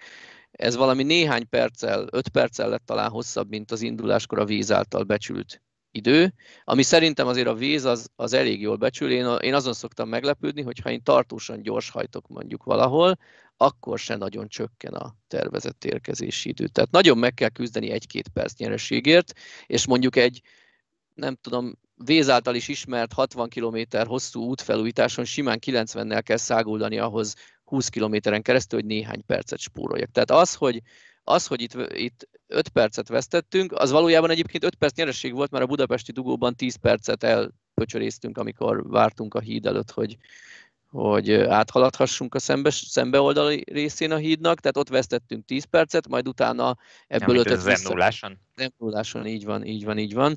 Tehát a Véz által tippelt idő, a Véz nyilván számolt hét harminckor azzal, hogy ott sokan lesznek, illetve lehet, hogy hét harminckor még nem voltak sokan, csak mikor mi odaértünk kilenc után. Szerintem az öt percen ne is lovagoljunk, mert ez egy, ez egy ilyen hosszú után, ez teljesen lényegtelen. Van lényeg az, hogy nem álltunk meg sehol, mindenhol tartottuk a megengedettet, vagy amit a forgalom engedett. Gyorshajtás nem volt, vagy nem jellemzően volt. Akkor nem ötvennel és nem száztízzel ment, hanem a lehetetett százharminc, ha forgalom volt, akkor nyilván... Nyilván akkor lassítunk egy kicsit, és gond nélkül tizenöt százaléknyi maradékkal odaértünk Balatonszemesre. Persze itt majdnem háromszáz, kétszázkilencvenhét vagy nyolc, valami ilyesmi volt, így pontosan nem is tudom. Erre képes a Niro nyári körülmények között. Nem nagyon kellett klímázni, már be volt kapcsolva az út második felén, de még kint se volt pokoli hőség, tehát szerintem viszonylag keveset fogyasztott, bár ezt nem néztem meg. Nyilván negyven fokba, ötven fokos aszfalton és nyolcvan fokos fekete Fekete ugye az Nírónk, és nyolcvan fokos tetővel ott egy kicsit többet kért volna a klíma, de akkor is odaértünk volna. És akkor itt jön a kérdés, hogy de mi lett volna, ha én most én nem Balatonszemesre megyek, hanem Keszthelyre vagy a tengerpartra, hát akkor bizony az lett volna, hogy például a em nulláson a dugóban, ott, hát azon kiakadtam egyébként a Vézen, hogy leküldött engem ott a Sziget-Szentmiklósi Ionity is pihenőbe, és én azt hittem, hogy le fog terelni az em nulláról, ezért szorgosan le is mentem, majd észrevettem, hogy ja, visszaküld. Tehát annyira kis sunyi a Véz, hogy leküldött a pihenőbe, hogy kikerüljek húsz autót a sorból, és visszapofátlankodjak előttük. Ezt nem néztem ki a Vézből, mindegy, mellékszálként pont jó, hogy láttam, hogy ott, a, ott az Ionity, a kettőből az egyik üres volt, tehát Ö, ott a dugóban, bevallom, el is gondolkoztam azon, hogy hm, jól esne megállni, hát ha egy kicsit oszlik a dugó az alatt, a negyed óra alatt, amíg megiszok egy kávét. Na most, ha a tengerpartra mentem volna, akkor ezen nem csak elgondolkodom, hogy megállok, és negyed órát töltöttem volna pont abban a gyors tartományban, amikor pikpak kapok negyed óra alatt százötven kilométert, meg ugyanezt megcsináltam volna még egyszer a Balatonkeresztúri Ionitinál, és akkor már ezzel lazán két negyed órás megállóval ott vagyok Zágráb körül, ahol tudjuk, hogy a horvát autópályán minden második pihenőben van már legalább ötven kilowattos, de nagyon sok helyen nagyobb teljesítményű töltő, és kész. Tehát gyakorlatilag három darab tizenöt perces szünettel, amit ha gyerekekkel megyünk, mindenképp meg, megejtünk, megvan a tengerpart, egy ilyen hat-hétszáz kilométeres táv. Ennyi. Ennyit a mai villanyautók hatótávjáról is autópályás használható. Igen, én is azt meséltem, hogy szoktam ez a fantasy futballhoz hasonlóan az á bé er pé-vel, mindig összekeverem a betűit, szóval ez a, a jobb úttervezővel játszani azzal, hogy ha valaki mond nekem egy hosszabb távot, ahol nemrég volt, akkor megnézem, hogy vajon azt mennyivel egyetlen villanyautóval megtenni. És, és most a hugomék mentek Görögországba egy piszok hosszú útra, nem mondom, hogy pontosan hova mennek, de így a a Aténtól még kicsit délebre, és ezt ők évente kb. El szoktak oda menni visszajönnek évek óta. Ezt nem egyszerre teszik meg, hanem egyszer, egyszer alszanak, főleg most, hogy kisgyerekkel mennek, de egyszer aludni szoktak Görögországban. És én azt, de mivel mennek? cé zeróval? Igen, cé zeróval és rükvercben. Nem, természetesen ők még egyben... Minek kell megállni? Tehát a, a, a dízel az... Mert nem dízel, nem dízel mennek. Nem dízel mennek, csak azért. Ja. Szóval ez egy ilyen... Most már nem mondom, de ilyen ezer sok száz kilométeres út, és azt néztem, hogy meg, megnéztem két villanyautó is, mennyi idő alatt lenne, lennék ott, és gyakorlatilag nem volt szignifikáns különbség, ahhoz képest, amikor ő bejelentkezett én is Viberen, hogy itt vagyunk, ott vagyunk, tudod, megálltunk, már alszunk, már megérkeztünk, megnéztem, hogy, hogy mikor értek oda, mikor, tudtam, mikor indultak, és abszolút nem volt szignifikáns különbség két modernebb villanyautót néztem meg, az egyik lássú nem is Tesla volt, csak hogy ne önnek azt mondja, hogy mert egy drága autót néztem. Én sem láttam nagyon nagy különbséget egy ilyen úton, ahol amúgy is ők is gondolom párszor megálltak pihenni a gyerekkel. Hát főleg, hozzá, ha hogy... megállnak egyet aludni, ott gyakorlatilag kapott egy ingyenteli töltést, mert egy tranzitszállónál azért nem mondja senki, hogy elérhetetlen kompromisszum megnéztem, á cé töltő Megnéztem, mellett. Ahol a szálló, ahol vannak, ott van mellette töltő. Nyilván ők ezt nem nézték, de én megnéztem, igen. Hát, már tudat alatt úgy választják a töltőket, hogy mi, amikor villanyautósok lesznek, Szerint, vagy szerintem, a szállodát. Szerintem nekem a sogorom autószerelő, és ott még egy kis ideig dolgoznom kell őt, hogy, hogy ezt máshogy lássa, mint hogy most látja. Ez még egy pár családi ebédembe bele fog kerülni, de, de, de ebből is látszik, hogy egy teljesen random görög szállónál is lehet, hogy pont szerencse volt, de van töltő. És azt még hozzá akartam tenni, hogy, hogy azon a vidéken még azért nincs olyan szinten kiépülve a töltőhálózat. Azért nehezebb, igen, nehezebb nyugatabbra, nehezebb út, vagy akár nálunk igen, is. Innen, innen elmenni Görögország déli részére, az, az, az kitöltőkkel. Nem lehetetlen, rosszabb, mint de... Svájcba. Igen.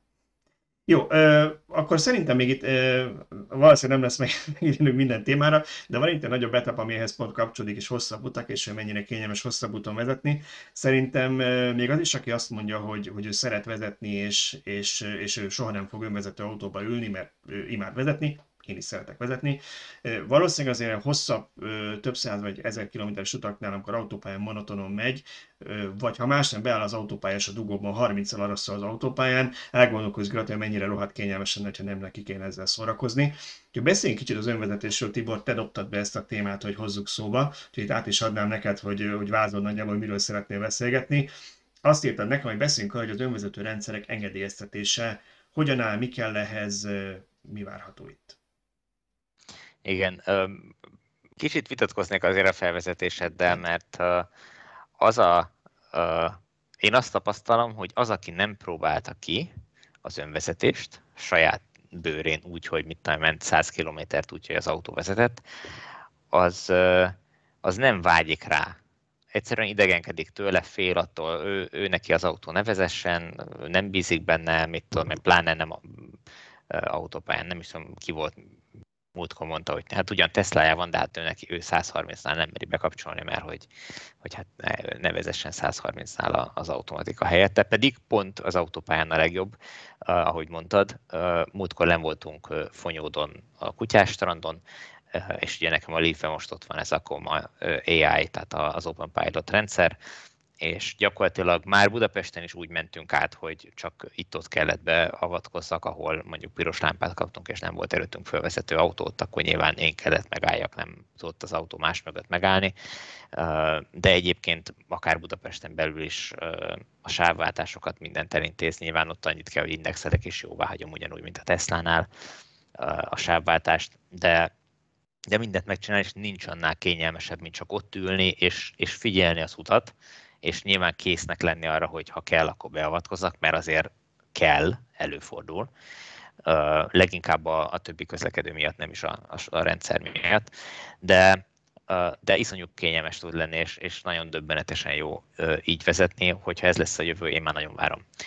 Uh, ami viszont hátráltatja ennek a jövőnek a, az elérését, az az, és ezen én már nagyon régóta gondolkodom, hogy ezt hogy fogják megugorni, akár a Tesla is, vagy bármelyik másik gyártó is, hogy eljutnak egy fejlettségi szintre, ahol látszólag már a rendszer tökéletesen működik. Hogy fogod tudni levizsgáztatni azt a rendszert? Hogy fog kvázi jogosítványt kapni az a rendszer? Uh, ami mit tudom, lehet, hogy elmegy egy millió kilométer baleset nélkül, de de közben meg az egy millió kilométer után, most így statisztikailag meg, meg okoz egy balesetet. Hogyha nagyon sok autó lesz, akkor az azért nagyon sok baleset tud lenni. Kevesebb uh, lesz, mint most, amikor az emberek okozzák, mert az emberek nem egy millió, hanem ötezer kilométerenként, vagy ötvenezerenként okoznak, de ez egy másik szál. Világos, csak de... nem fogadják el az emberek, nem, mert mindannyian úgy vagyunk, hogy túlbecsüljük a saját képességeinket, én soha nem, akkor én biztos nem. Az a sok idióta, ugye mindenki idióta az autópályán, aki velem szembe jön, nem merül fel, hogy én vagyok rossz oldalon. Jó, az tényleg, aki velem szembe jön, csak... Igen, de csak aki veled szembe. Kívül, hogyha mi ketten megyünk veled szembe.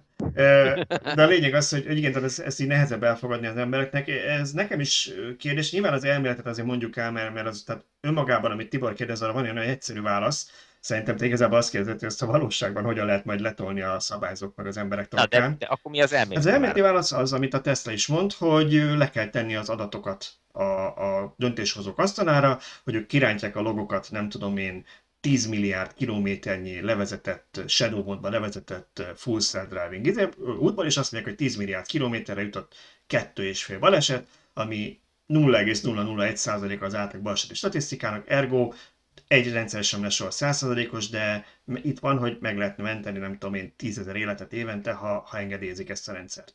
És akkor erre tudja azt mondani a döntéshozó, hogy ez logikus, meg tudja azt mondani, hogy föl a populista lóra, hogy hát ez elfogadhatatlan, mert mi az, hogy hibázik és valakit. Mert akkor az azt jelenti, hogy te meg fogsz ölni két embert?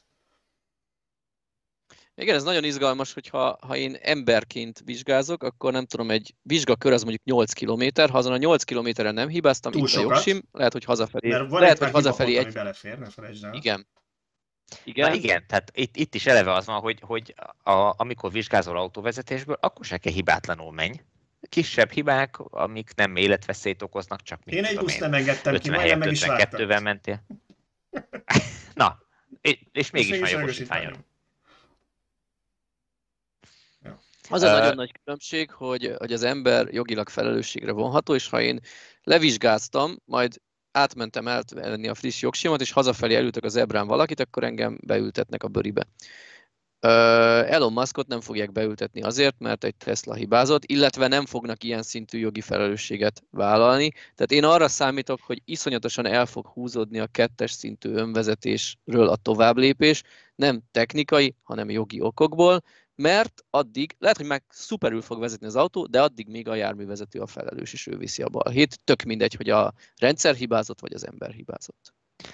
Ö, igen, abszolút, de hogyha itt ez, ez egy ö, abszolút jogos dolog, amit felvetettél, hogy a felelősség kérdése ö, az az, amit nem, nem fognak bevállalni, meg az, hogy ki a büntethető, meg ki nem büntethető, de azon a gyalogoson, akit te előtsz friss jogosítvánnyal, azon nem segít az, hogy téged börtönbe küldenek, tehát ő ugyanúgy meghal, mint hogyha önvezető autó ütötte volna el, tehát hogy itt ez nincs, nincs különbség ilyen szempontból. Tehát én úgy gondolom, hogy ha komolyan vennénk ezt a dolgot, akkor, akkor nem szabadna huszonkilenc óra vezetés, meg egy fél órás ilyen demonstrációs vezetés vizsga alapján jogosítványt adni senkinek, hiszen egyáltalán nem biztos, hogy ő a helyzet magaslatán van, és tényleg minden szituációt meg tud oldani. Tehát sőt, attól, valaki mert... nagyon rutinosan, de mit tudom én, hullafáradtan vezet. Autópályán én különösen félek az ilyen ingadozóan mozgó autóktól, ahol látom, hogy készülök megelőzni egy kis buszt, aki valószínűleg már bekokózva huszonnégy órája úton van,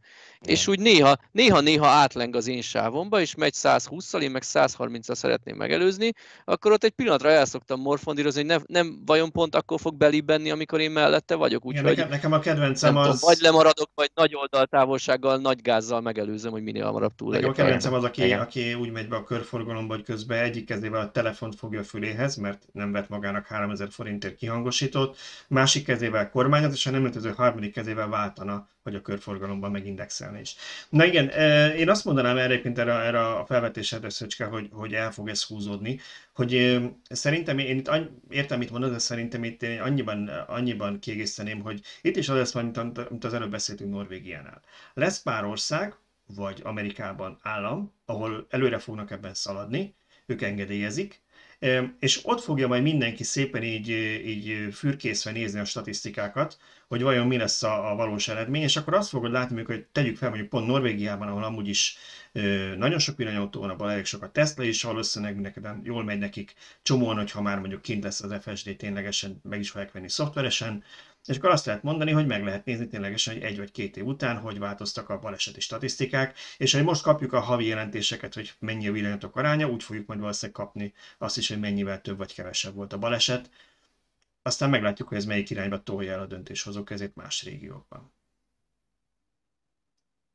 Mi lenne akkor, hogyha azt mondanánk, hogy vizsgázhatnának az, elektron, vagy az önvezető autók is? Beülne a vizsgabiztos, beütni a tetszőlegesen kiválasztott célt, vezethetne egy órát vele, és hogyha egyszer se kellett belenyúlni, akkor megkapja a jogosítványt, és hogyha mondjuk, mit tudom én, tízezer vizsgabiztos, vagy tízezer ilyen kört lefutnak, és hogyha statisztikailag mondjuk egy tized annyi ö, önvezető autót kell megvágni, mint ahány humán sofőrt kellett megvágni a hibák miatt, akkor, akkor mondjuk megkapja, akkor már is tízba.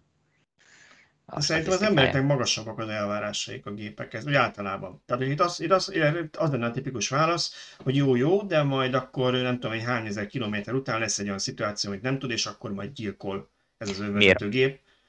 Miért, aki Békés Csabán, elnézést a Békés Csabaiaktól, de hogy Békés Csabán szerez jogosítványt, mi garantálja azt, hogy ő budapesti forgalomban fog tudni vezetni? Mindig, mindig szerzünk magunknak egy, egy rajongótábort valamelyik. Bizony, aki, aki villamossal még sohasem találkozott, az igen, nem tudja, hogy őt el kell engedni. Igen. Valószínűleg azért olvashatok. Hát, nyilván tudja, de, de, de, de, de, de, de a gyakorlatban megijedett a nagy sárba. Hozzáteszem, hogy én ugye én, én a gyakorlatit a Szegeden csináltam, mert akkor oda jártam egyetemre, még Pesten csináltam az elméletet nyáron, és utána a Szegeden végigvittem a gyakorlaton, és ott vizsgáztam. Na jó, de ott van villamos. Nem a villamos akartam kitérni, hogy akkor még itt Budapesten én sokkal kevesebb, nekem így a biciklutak nyilván meg volt, hogy biciklist el kell engedni, ilyesmi, de kevesebb volt, hogy a biciklut, ami így koedukált lett volna az autóúttal.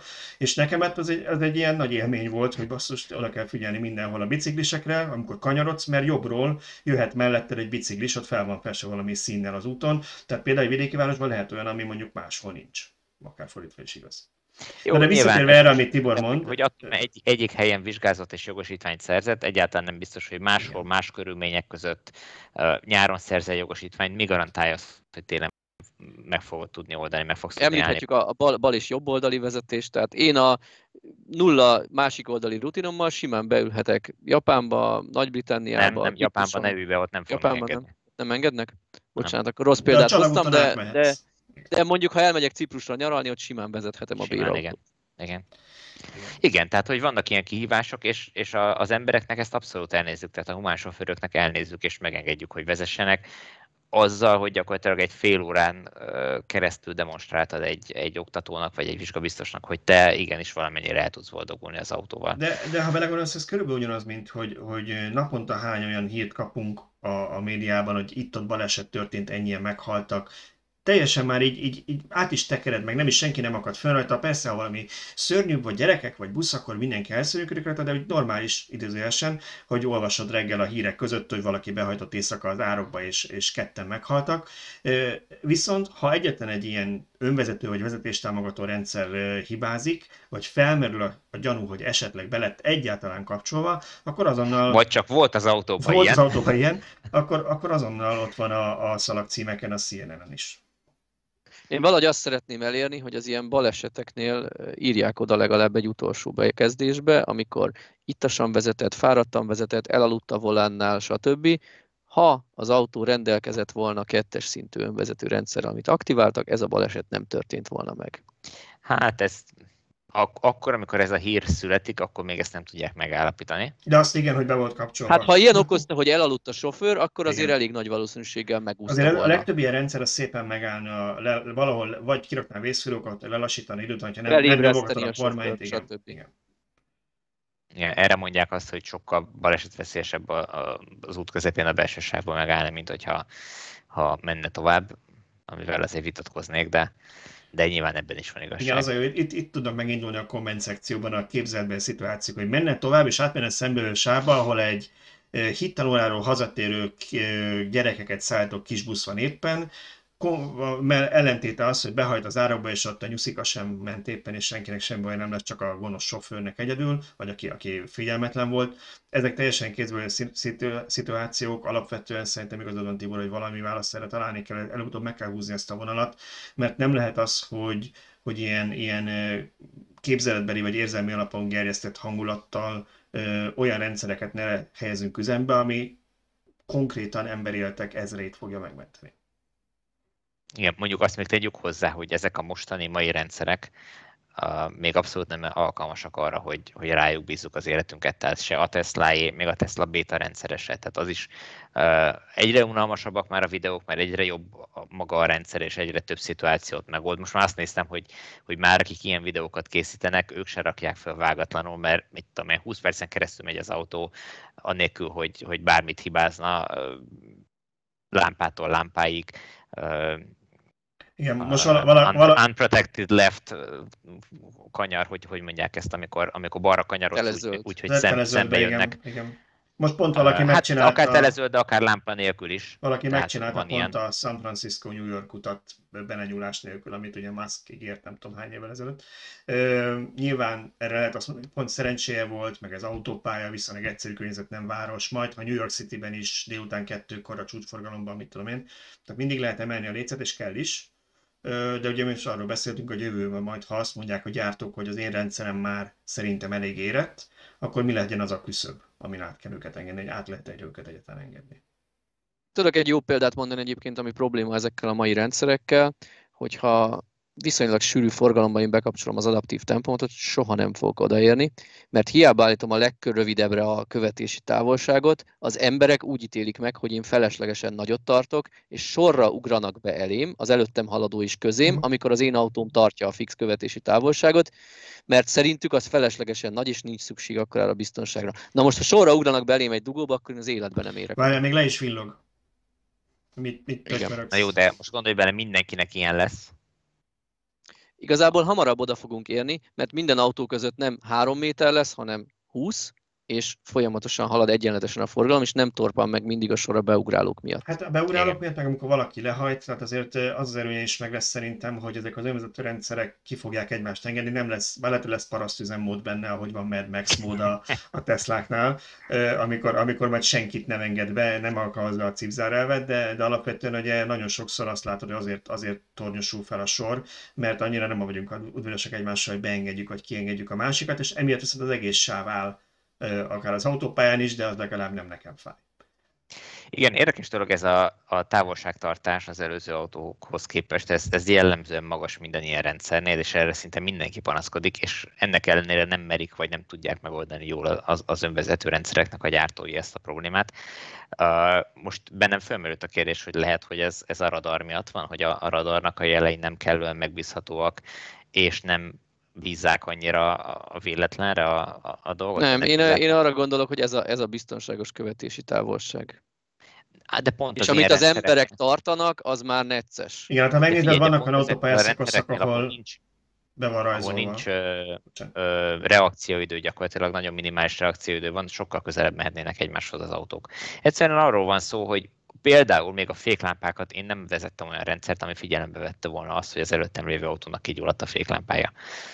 Pedig a, az OpenPilotot fejlesztő George Holtz egyszer már egy interjúban elmondta, hogy ott van a féklámpa, és ö, azt föl lehetne használni, de senki nem használja. Ha megnézed, meg. Csak hogy én is kimondjam a Tesla szót ma, a, az ef es dé ö, mi az beta videókban, ott látszik, hogy már animálva van, tehát az autó már figyeli, nem csak azért, mert hú, de jól néz ki a képernyőn, tehát Igen. gyanítom, hogy előbb-utóbb akkor ezt figyelembe is fogja venni a rendszer. Bétát nem vezettem még, tehát hogy ott, ott lehet, hogy már figyelembe van véve, és már akkor elkezdi visszavenni például a sebességet, vagy nem gyorsít tovább, amikor már az előttem menőnek fölgyullad a féklámpa. Ez a legidegesítőbb, amikor látom, hogy fékez az előttem lévő, még igazából nem lassul, csak már rátette a lábát a fékre, az én autóm meg még mindig veszettől gyorsul.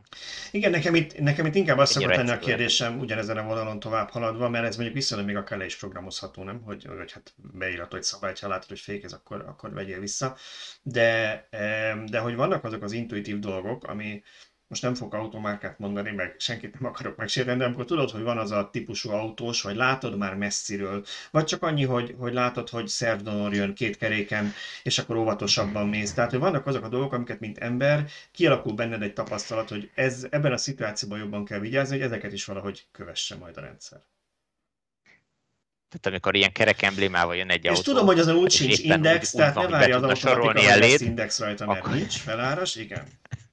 Jó, mondhatod a fehér furgonost is, mindegy. Vannak ezek a sztereotípiának tartott, ugyanakkor sokszor tapasztalatokra alapozott ö, dolgok, amire jobban odafigyelünk. Az empirikus tapasztalatok, ha, ha nagy vessék vannak az autónál, akkor letol az autópályán. Ez hozhatjuk azt is példának, hogy egy, egy Tesla önvezető rendszer el fog-e arra a szintre jutni, hogy ha látja, hogy kijött elém egy gyerek a labdáért, akkor inkább lerántja az árokba az autót.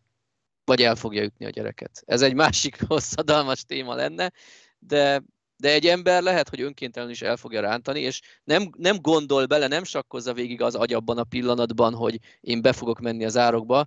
Valószínűleg nem fogok meghalni, de össze fogom törni az autómat. Ellenben, ha a kislányt elütöm, akkor ő biztos meg fog halni. Jó, akkor most hagyj egy nagyon picit ezen a, ezen a féregükön lemenve, szépen Englishben átfojtottuk, akkor, hogyha ott ül a, a két gyermek hátul az ülésen az autódban, akkor is félrerántod a fába a kormányt, mert Pistike kigurította a labdát. Nehéz, nehéz kérdés. Ezek, ezeket, a, ezeket a döntéseket szerintem olyan pillanatokat hozza meg az agy, hogy nem is biztos, hogy végigjátszik minden variációt, vagy legalábbis nem, nem tudunk rá, meg valószínűleg vérmérséklet, emberkérdés, stb. De én úgy gondolom, hogy nagyon sokszor, nagyon sok ember inkább inkább lerántja. Nem biztos, hogy azzal választja a kisebbik rosszat, de, de úgy gondolja, hogy az a kisebbik rossz. És nem csak beletapos a fékbe, és akkor száz helyett hetvennel üti el, hanem le fogja rántani a kormányt. Lehet, hogy a sztori végei lesz rosszabb, de úgy gondolja az ember, hogy nem. Én itt azt várnám, és visszatérnek arra, amit Tibor mondott, egy másodperc csak annyi, hogy, hogy ugye a reakcióidőről beszéltél, Tibor, hogy, hogy gyorsabban tudnának ezek az autók reagálni. Hogy szerintem csomó olyan helyzet, amit mi emberek úgy oldunk meg, hogy oldunk meg, hogy egyrészt mire te felfogod, hogy valami történik, már mentél x száz métert, másrészt pánikban hülyén reagálsz, pont rosszul. Azt a gép sokkal jobban és kalkuláltabban fogja megoldani, ki tudja számolni, hogy ha én most beleállok satúban a fékbe, és én tényleg száz százalékba fogom lenyomni a féket, nem mint az ember, csak mint a őzik az úton nézek, és nem nyomok elég erős féket, akkor én még meg fogok állni, és nem kell félrerántanom, vagy csak mondjuk tízzel érek oda, és le van programozva, hogy tízzel, akkor ez még kisebb a kockázat mindenkinek, és inkább üssem el, mert akkor senki nem sülül meg nagyon. Tehát valószínűleg a gép ilyen szempontból jobban fog tudni reagálni, mint az ember, mert mi nem arra lettünk az evolúció alatt kitalálva, hogy meg, megítéljünk száz harminc a mozgó tárgyakat egymáshoz lévő viszonyát az úton, nem? Igen, abszolút egyetértek, és ö, azt még hozzátenném, hogy a, a gépek sokkal hamarabb fogják észrevenni ezeket a szituációkat. Tehát ö, az is már most döbbenetes, hogy a, a, a, amikor a Model X volt nálam, akkor olyan szituációkban, amikor én még a, például a többi autótól nem láttam a lámpát, hogy a, a dugóban előttem lévő lámpa az éppen milyen színnel van, én a képernyőn láttam. Hogy, vagy nyomon tudtam követni, hogy, hogy milyen színű a lámpa, hiszen az a kamera az magasabban van, ő többet látott, átlátott a forgalom fölött, tehát nagyon könnyen előfordulhat az, hogy a labdáért kiszaladó gyereket sokkal hamarabb észre fogja venni abból a, a magas tükörben lévő kamera mondjuk. Vagy akár az oldalsó kamerák, vagy bármelyik, mint, mint ahogy én azt tettem volna. Nyilván én nem tudok egyszerre körbe mindenfele figyelni. Én magam előtt azt az útrészetet tudom egész jól nyomon követni, feltéve, hogy éppen nem a rádióba babrálom, vagy nem a telefon babrálom, vagy nem éppen a tükörben néztem, mert simán olyan szituáció is előfordulhat, hogy mögöttem történik valami a forgalomba, ö, oda nézek, vagy sávot akarok váltani, és közben előttem történik valami. Na, ilyen szituációkban sokkal-sokkal jobbak a gépek, hiszen ő egyszerre háromszázhatvan fokban körben mindent tud, minden időpillanatban figyelni, és azonnal tud rá reagálni. És hogyha eljutunk arra szintre, hogy tényleg monitorozni tudja a körülötte lévő dolgokat, és mindennek a minden egyéb közlekedési résztvevőnek a mozgását tudja modellezni, mert ez szerintem nélkülözhetetlen ahhoz, hogy, hogy önvezetni tudjunk. Tehát, hogyha ha van a látókörömben egy másik autó, ami, ami mozog, akkor én a, tehát a, a rendszernek tudnia kell, hogy az az autó a következő pillanatban hol lesz és mit fog csinálni, vagy legalábbis meg kell tippelni, tippelnie. Hogyha eljutunk ide, akkor már meg tudja tenni azt, hogy elgondolkodik azon, hogy félrerántsa a kormányt vagy sem, melyikkel fog kisebb vagy nagyobb problémát okozni. A másik pedig az, hogy nyilván az ember életvédelme az elsődleges az összes ilyen rendszernél, a döntéseknél. Tehát nyilván mindennek van egy pontszáma az önvezetésben, vagy a mesterséges intelligenciánál.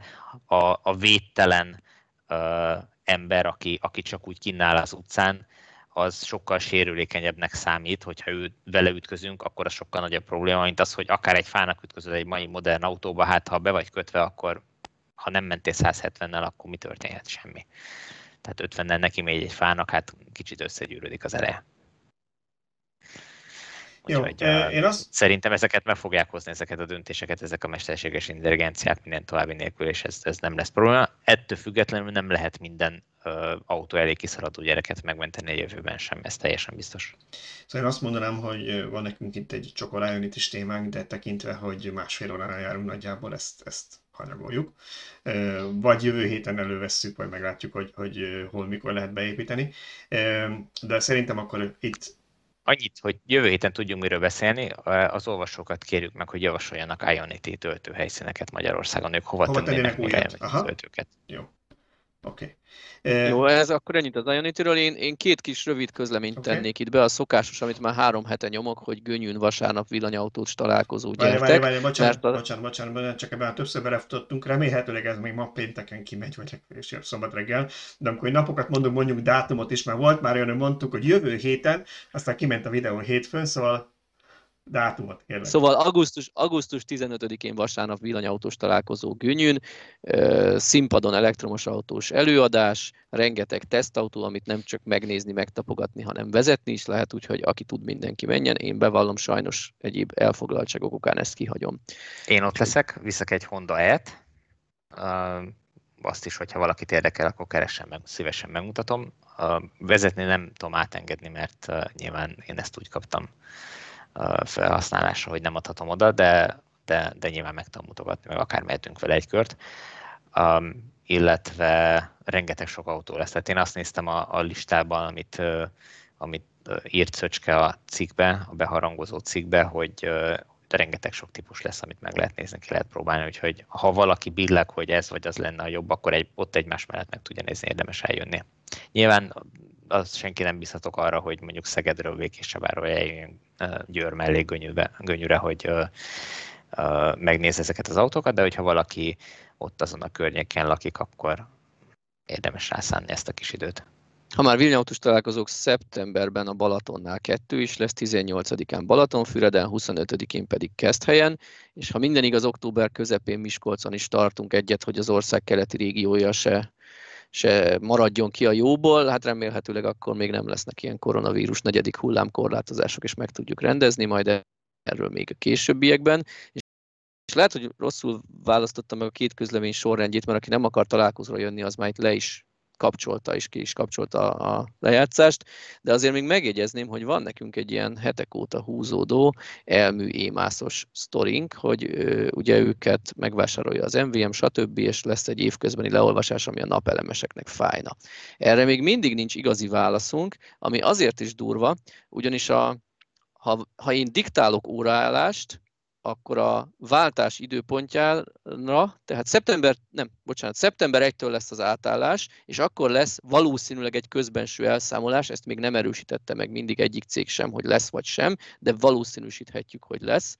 És itt én eldönthetem, hogy augusztus tizenhat és huszonnyolc között melyik napon diktálok.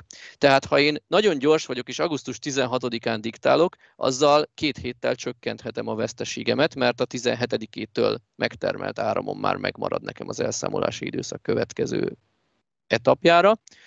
Ellenben, ha augusztus tizenhatodikán diktáltam, és mondjuk huszadikán bejelentik, hogy mégse lesz ilyen, és inkább ne diktáljunk valami, hát akkor vagy, vagy tudom, úgy vagy, mint én, szóval... hogy, hogy én még jelenleg mínuszban vagyok, bár engem most az éjjelmász történet csak a budapesti lakásom miatt érintett, én is pont most láttam ezt a... Én is most kaptam tőlük e-mailt, hogy mikor lehet diktálni az elszámoláshoz, de ugye én még például egy Gárdonyban mínuszban vagyok a fogyasztásban, mert tavaly még kisebb volt a napelem panelek száma fönt, meg ugye évközben indult, hosszú sztori. Lényeg az, hogy, hogy én, még, én még szeretnék plusz pár napot, napsütéses napot, hogy mindig kevesebbet kelljen fizetni. Neked pont a szituációtól függ, hogy kinek mi éri meg, de hát ezért nem, ezért nem örülünk ennek, amikor akár erről beszéltünk, akár az állami támogatásról, tök mindegy mi a rendszer, csak lehessen tudni előre, hogy az emberek fel tudjanak készülni, ne legyen bizonytalanság. Mi van akkor, hogyha ez a közülség egymás közötti elszámolására vonatkozik, és nem lesz... Uh... Reménykedünk ebben, de eddig ez nem lett kimondva, egyik cég sem mondta ki, hogy nem lesz és... fogyasztókat érintő közbenső elszámolás. És nem is, tehát az e-mail, amit kaptam tőlük, az, az konkrétan azt is írta, hogy elengedhetetlen része az átadásnak, hogy lezárják a fogyasztási adatokat, és talán valami ilyesmi volt benne a szöveg. Tehát konkrétan... ez úgy... lehet elengedhetetlen, csak ne a vevővel számoljanak igen. el, hanem egymással. Így van, pontosan. Tehát, hogy az, az teljesen korrekt, megérthető, hogyha ők a, a, az üzletet azt úgy akarják átadni, hogy egy adott pillanatban már mennyit szolgáltak ki, mennyi pénzt. Tehát, hogy ez, ez teljesen érthető, de, de velem, mint, mint ügyféle, teljes éves elszámolást ne csináljanak. Igen, itt nekem az érzésem, hogy, hogy nekik ez ilyen valahogy egyszerűbb a számlázási rendszerükben vagy a könyvelésben egymás között lerendezni, és úgy nem nagyon érdekelt senkit, hogy ennek milyen következménye a fogyasztókra, nekik ez így egyszerűbb. Ez nagy valószínűséggel, így van. Nagy valószínűséggel így van, és azért van most hallgatás, mert még kiderült most, hogy, hogy probléma van, és ezt milyen, valaki dolgozik rajta a háttérben, remélhetőleg. Még, még van rá egy kis remény, hogy utólag kiderít, elérték, hogy ők ezt el tudják egymással számolni, de én azért sen, úgy gondolom, senki se élje be magát. Számoljunk azzal, hogy itt lesz egy évközbeni közbenső elszámolás, és amire érdemes figyelni, vagy amiért szerettem volna ezt itt elmondani, ezt a dátumot, hogy augusztus tizenhat és huszonnyolc között mi dönthetünk, hogy melyik napon diktáljuk be az óraállást. Ha úgy döntöttünk, hogy diktálunk, és nem szeretnénk az ő becslésükre hagyatkozni, akkor ezzel egy két hetet tudunk játszani, hogy vagy az elején, vagy a végén diktáljunk, ami nekünk előnyösebb lehet. Jó, köszönjük szépen szerintem ezeket a, a hasznos információkat, Szöcske, mert ez biztos, hogy sok embert azért érint. Úgyhogy szerintem bár a, a végén volt adásnak, én ezt külön ki is rakom majd a tartalomjegyzékbe, hogy ne szalasszál senki, aki erre kíváncsi. Köszönöm nektek a részvételt is, meg köszönöm mindenkinek a figyelmet. És akkor időjárás függvényében vagy velem is, vagy ismét nélkülem, de jövő héten újra Villanyóra lesz, úgyhogy várom mindenkit újra a podcastok és a YouTube elé. Sziasztok! Sziasztok! Sziasztok!